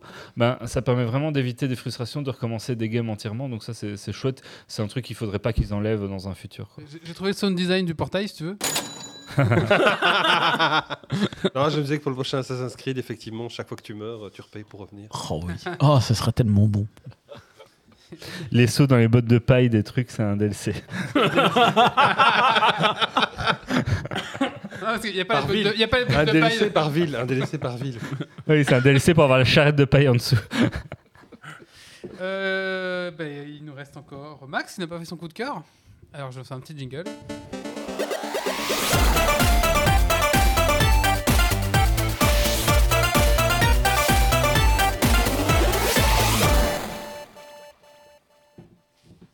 Bien oui, j'ai un coup de cœur. J'ai découvert sur Netflix une super série, étant donné que je suis un grand fan de Dragon Age, euh, où j'ai joué carrément à tous. Il y a Dragon Age Absolution qui est sorti il n'y a pas longtemps, j'ai l'impression, puisque je l'ai découvert euh, cette semaine. Peut-être qu'il était là depuis plus longtemps, j'en sais rien. Mais en tout cas, on se retrouve dans une histoire avec une elfe, un nain, une Kunari, deux humains, et ça part en cacahuète toutes les on va dire épisodes. Et puis c'est assez intéressant parce que on a vraiment de nouveau cette ambiance de Dragon Age qui est très dark, très sombre, et dans laquelle les personnages évoluent. Et ici, c'est assez comique. On a vraiment l'impression que l'équipe est un peu bracassée. Et chaque fois, elle doit se démerder pour s'en sortir. Et rien ne va jamais comme ils veulent. Et donc, c'est le pitch un peu de la série. C'est chaque fois qu'il y a une merde, comment vont-ils se démerder? C'est assez sympa, c'est chouette. Et ça prépare aussi la prochaine sortie de Dragon Age, dont j'ai oublié le nom. Je crois que c'est avec un loup blanc dessus ou un truc comme ça, ou ça avec Wolf. Mais elle, elle va bientôt arriver, puisqu'ils ont déjà pitché il y, a, il y a- il y a un mois ou deux le nouveau nom avec un trailer de lancement. Et donc c'est assez intéressant parce qu'on va de nouveau pouvoir se réapproprier en tant que joueur cette licence qui avec Inquisition était assez géniale puisqu'on voyageait dans le monde entier pour faire l'Inquisition et qu'on battait euh, les mauvais du moment. Et il y avait un des DLC qui était sympa puisqu'on arrivait dans la terre des elfes qui était dans des jungles impénétrables et il y avait encore plein de mystères à découvrir. Et puis c'est aussi un monde, je ne sais pas si vous le connaissez, mais au niveau de tout ce qui est la mythologie et euh, tout ce qui est les plans, ça a été vraiment pensé assez sympathiquement et c'est crédible au fait. Et on le retrouve dans, dans la série parce qu'il y a aussi ils vont, allez, je vais un peu le spoiler, mais tout petit peu, pas trop. Ils vont euh, à Tevinter. Bip et bip. Ils vont à Tevinter. Et à Tevinter, normalement, la magie de sang est interdite. Par contre, moi, je trouvais que la série est un peu cheap. Elle est effectivement un peu légère. euh, on n'est pas sur euh, la belle série française qui avait eu lieu sur Arkane Hmm. et, euh, et LOL, que j'ai aussi découvert en même temps que, que ceux qui ont vu la, la série. Effectivement, il n'y a pas eu trois ans de développement, je pense c'est ça qu'il y avait eu pour, euh, pour Arkane? Alors là, J'ai pas l'impression que pour celle-ci, il y a eu trois ans de développement. non, non, non, clairement pas. Redis le nom pour les auditeurs. Alors, la série s'appelle Dragon Age. Mhm. Euh, non, Absolution. Absolution. Absolution. Inquisition, c'est le jeu. Et donc, franchement, ça fait du bien. Quand tu fais tes pâtes, quand tu fais la cuisine, tu peux la mater comme les bons vieux pères de famille. Voilà. D'accord. Merci. Euh, qui n'a pas fait son coup de cœur encore? Tout le monde? Ah, Doc. Coup de cœur, Doc? Oui.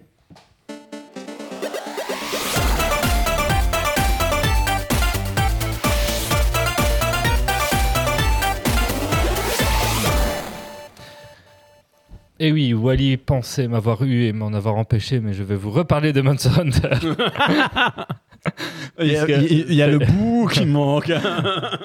Mon coup de cœur, qui peut-être va se transformer en rubrique cachée, va vous parler de l'extension Sunbreak euh, qui est vraiment excellente. Si vous aimez bien et que vous arrivez en fin de jeu, l'extension apporte beaucoup, beaucoup de plus. C'est pas que des monstres in-game en plus, mais il y a vraiment un peu de gameplay en plus avec euh, des nouveaux mouvements euh, dans les combos et ainsi de suite. Et, et elle est vraiment excellente à jouer. Elle est très, très, très, très sympa et le jeu prend encore une autre dimension avec.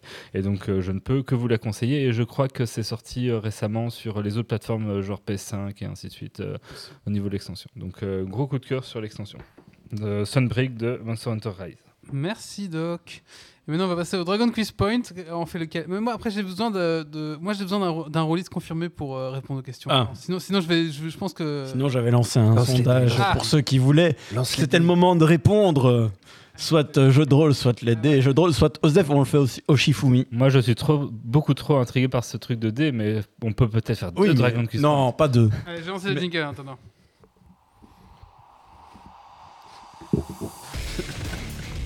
Faut voter, les gens.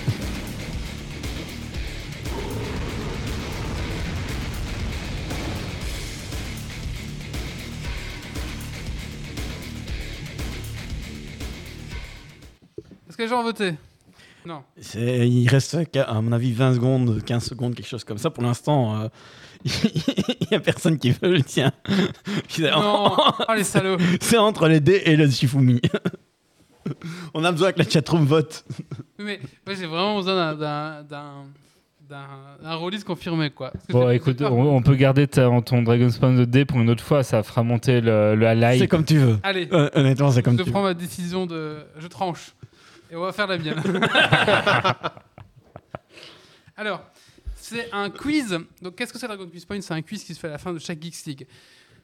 La chatroom, vous allez pouvoir gagner des points. Celui qui euh, a le plus de points remportera ce soir un jeu. Une clé Steam. euh, je sais pas c'est quoi. On sait quel Euh, oui, il a dit attends, je vais te trouver vous ça dans Vous allez deux remporter petites un secondes. Steam. Et aussi, tous vos points sont accumulés. Et à la fin de la saison, vous pourrez gagner un super euh, goodies de votre choix sur notre boutique Geeks, notre boutique de goodies. Ce soir, c'est Bomb Defense. Voilà, ce soir, vous allez C'est parce que c'est Bomb Defense. ça, mais vous allez gagner en tout cas. Alors, ce soir, je vous ai préparé un petit quiz. euh, comme euh, Doc aime bien vous faire, c'est-à-dire que je trouve plus vraiment le nom des, des jeux de rôle. Alors, euh, bon, bah, je m'en souviens un peu, mais il va falloir m'aider à retrouver le vrai nom, quoi. D'accord? Alors, on va commencer simple. Là, Il y, a- il y a un jeu que j'adore, mais euh, je sais plus comment il s'appelle. Ça s'appelle euh, euh, Maison et Chaton.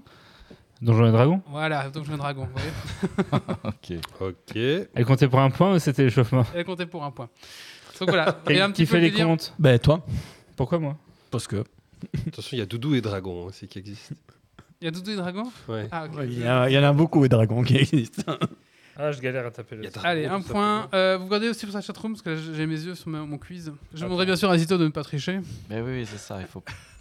La chatroom qui a. Il y a Oufti qui a marqué un point. Allez, il y a un autre jeu aussi que, que j'aime bien, mais je trouve plus nom, c'est euh, le poulpe son occupé, je crois. Euh, Cthulhu. L'appel de Cthulhu. bon, je sais pas trop là. Ah, L'appel de Cthulhu, c'est plus complet. Il sonne occupé. C'est l'appel occupé, c'est vrai. Un point pour, euh, Un point pour Doc. Attends, j'ai toujours pas noté. Ça va, euh, Max? Ouais, mais j'essaie de regarder les, les commentaires et j'ai pas écouté ta question. Alors, l'autre l'autre jeu, jeu aussi, euh, dont je me souviens plus bien, c'est euh, Nom de Dieu. Un truc comme ça. Ah oui, je sais, Itimis Est ou euh, In Veri- In Nomine Satanis. Oui, une Satanas, mais bon. Satanas, Satanas, Satanis. Excusez-moi. Et un point pour Max. Et c'était c'était Bâle, euh, le truc d'avant. Jamais joué à celui-là. On, on voit que c'est pas donné à tout le monde à, à faire les points en fait. hein. Écoute, euh, si je me souviens bien, il y a, selon le jeu que tu joues, soit les 1 sont des réussites, soit les 1 sont des échecs. C'est suivant si tu es du côté Ouais, on ou ou côté démon. C'est ça. Et les 6, c'est chez les démons, il fait 666. Et, alors, et sachez qu'il y avait un Innomine Satanas qui s'était fait à Longwy, donc euh, à la frontière, Mhm.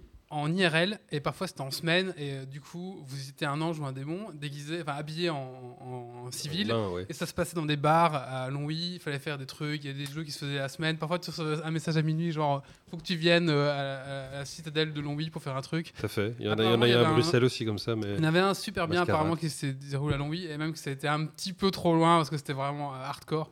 Mais euh, apparemment, c'était chouette. Donc, euh, ça, c'est qui qui me raconte gars- C'était hardcore ou c'était chouette? Il faut choisir. Ah, les deux, hardcore et chouette, quoi. Chouette, moi, les deux, les deux vont ensemble. Bon, Allez, alors, il y a un autre jeu, il s'appelle euh, Sérénité, un truc comme ça. Serenity, non. Sérénité.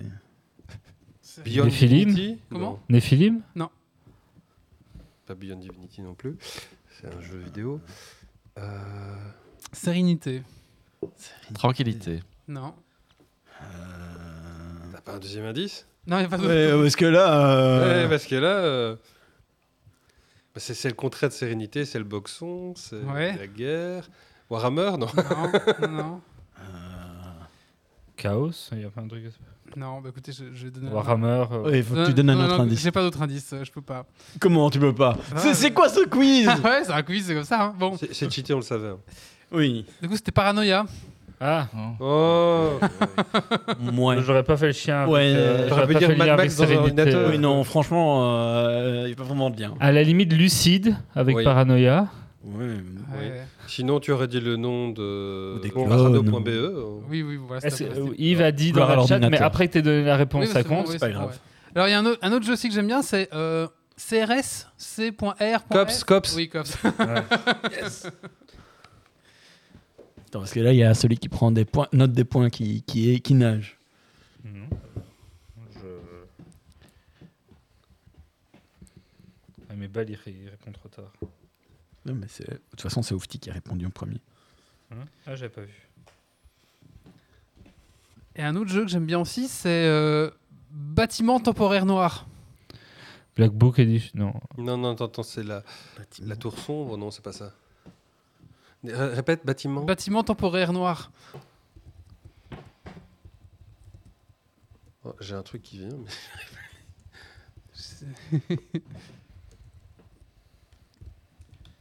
Bâtiment temporaire noir. Fait penser à Maison hantée. à- Le temporaire me, me perturbe très fortement. Euh, qu'est-ce- Eclipse Phase Qu'est-ce c'est quoi un, un- un bâtiment temporaire? Qu'est-ce que ça peut être un bâtiment temporaire? Caravane. Ouais, presque, pas loin. Caravane blanche. Non, non. Non. Roulotte blanche. un Mobilo, mais Le mobilhome vert. Ça bouge, ça bouge. ça bouge. Ah, donc en plus, ça bouge. Mhm. C'est un jeu de camionneur. C'est pas loin, ouais. C'est pas loin. Euh, 1%. Euh, Doc, tu dois savoir celui-là en plus. Ah ouais, One Person, ça Ouais, pourrait être ça. Non, c'est pas ça. C'est un Belge qui l'a écrit. si je Lan- Enfin, c'était Pavillon Noir. Un pavillon, c'est un bâtiment. Oh, Ouais. putain. Pavillon, mais c'est Oui, un drapeau. le chercher loin là. Oh putain, quoi Oh mon Et dieu après, et après, il va nous demander Captain Vaudou, c'est ça? Après, c'est lui qui critique les miens où il comprend Oui, jamais c'est rien. ça, c'est ça, il fait pire hein. Il fait bien pire Alors, il y a un autre qui s'appelle euh, Faunimonde. Comment? Quoi? Quoi? Faunimonde. Faux immonde. Alien? Non, Faux immonde. T'as t'as autre chose parce que là... Faunimonde. Des animaux fantastiques, non, c'est pas un JDR. Faux Je sais pas. immonde. Faune immonde. Donc des, des, des monstres dedans, il y avait un truc comme ça, la nature. Faux immonde. Faux immonde. Putain. Ah mon dieu, mais c'est on horrible, parle je comprends faune ou rien. De la faune. La faune, la faune. Moi, moi mes, mes, mes trucs étaient faisables. Flore inconnue. Non, c'est pas Apex, non Comment? Non, Florent C'est pas le jeu où on joue un arbre. Non. Et on a déjà parlé dans Geeks League, je pense. de- Historia? Non, Faune immonde. Brocalonia Non. non.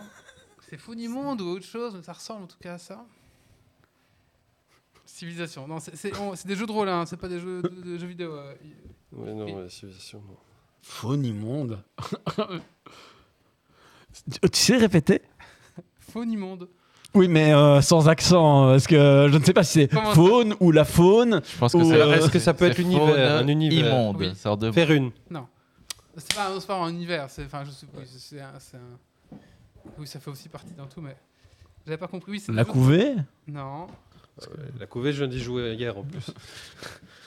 Voldangocha Attends. Si, si, Franchement, euh, Est-ce que c'est une grande maison ou une petite maison Eh, eh, d'édition? Je sais pas vous dire. est-ce que c'est la faune, genre faune et flore, c'est faune téléphone, c'est Oui, parce que c'est genre, euh, ça peut être de la faune. Euh, Euh, mais c'est parce qu'avec l'accent, je... Gamma World, non. C'était Animonde. Je connais même pas. pas. Je connais Oui. pas. Animonde, jeu de rôle. Je ne connais pas du tout.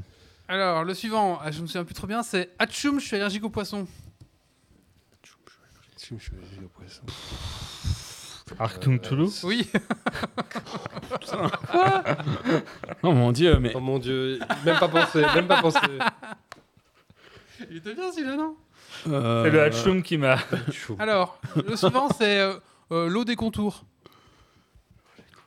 Waterworld, non. Non. Loi des contours. C'est pas possible. Moi, je- je- J'abandonne. J'abandonne. C'est quoi ce quiz C'était quoi l'autre? Remboursé. L'eau l'eau des contours. Sur les dés. Remboursé. Darkwater Non, l'eau des contours. Eclipse Phase Elle est facile, celle-là. Autour du monde. Non. Ça existe pourtant. L'eau des contours. Ça, ça me dit rien. Il jubile, hein, il jubile. Hein. On comprend rien à son putain rien, de quiz. Mais non, on comprend pas. Les gens qui nous suivent, là, s'il vous plaît, aidez-nous, aidez-nous. Est-ce que les gens à la chatroom trouvent J'ai- Waterworld Non, c'est pas Waterworld. euh, Ifdi Non, non. Il faut ch- Chercher les inverses, là, du coup. R- Répète, parce que franchement. L'eau des contours. La terre du milieu. Mais oui Oh non La terre du milieu. Enfin, Oh non. Attends, je donne le point à Yves du, du coup d'avant là. Il a combien Yves? Il Ah. va trouver. L'autre, c'est les conformistes Attends, attends, déconnectés. attends, attends, attends. euh, je dois noter. euh, Vas-y, vas-y. Bah, les conformistes déconnectés. De toute façon, vu le temps qu'il faut. Les humanoïdes associés. Non. Les quoi Un jeu de rôle. Les conformistes déconnectés. C'est dur. Je pense que c'est la première fois que Yves abandonne aussi. c'est pas pour dire, hein, mais. Répète-moi ça. Les conformistes Déconnectés. déconnectés. Les... Non.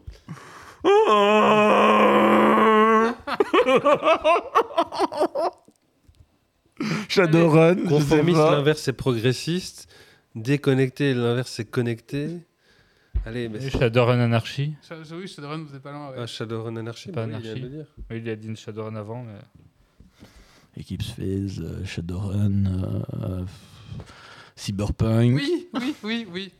Ah, Cyberpunk. Ah oui. Un punk conformiste. Oh putain. Oh petit. Il Ouais, aurait- pu dire le gars qui a perdu son chien, quoi. Euh, T'en as encore beaucoup Allez, je veux une dernière, une c'est- dernière. C'est la torture ton jeu Alors, authentique créature, lumi- authentique créature lumineuse.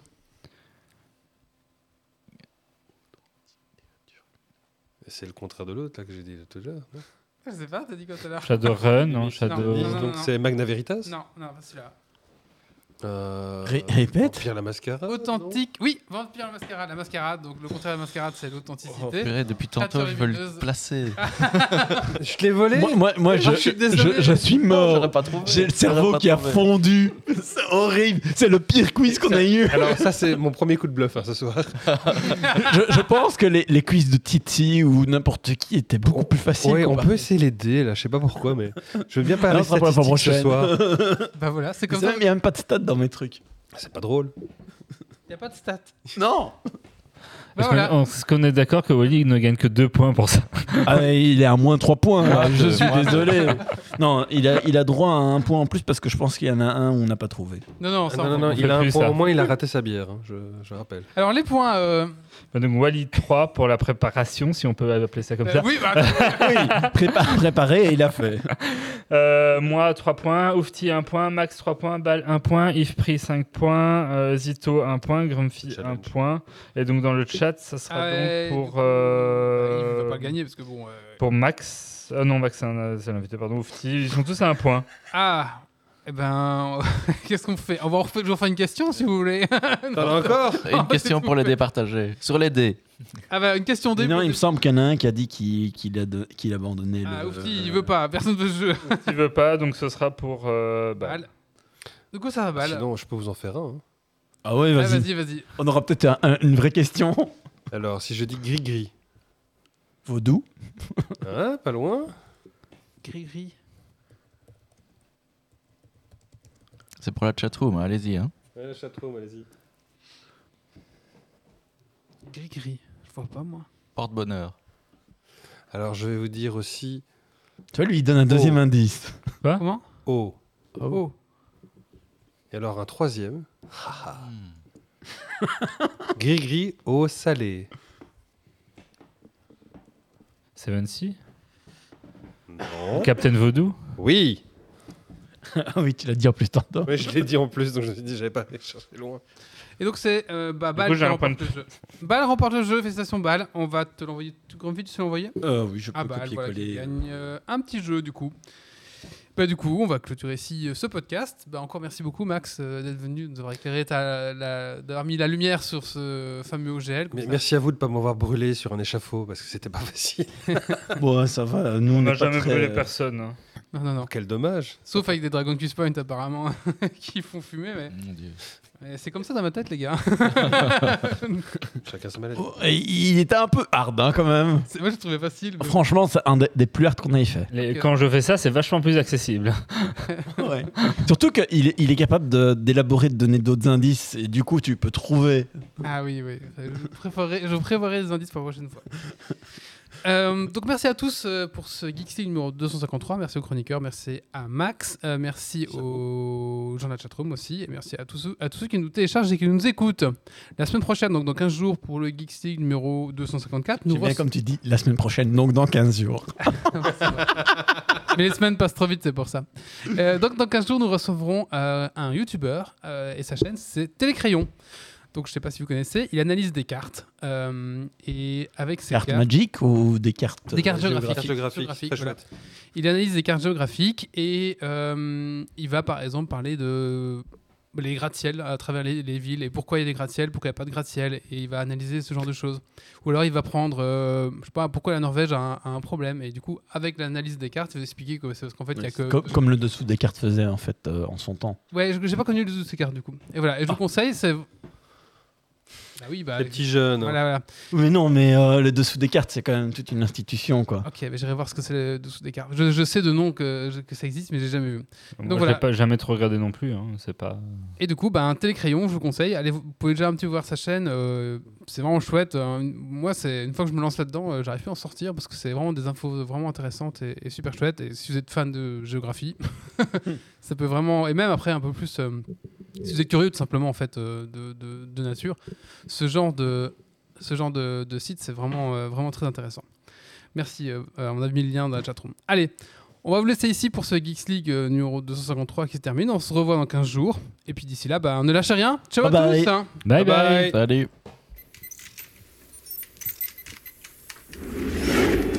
Alerte. Dépressurisation atmosphérique. Évacuation immédiate du personnel. Evacuation order. Evacuation order. Evacuation order. Evacuation order.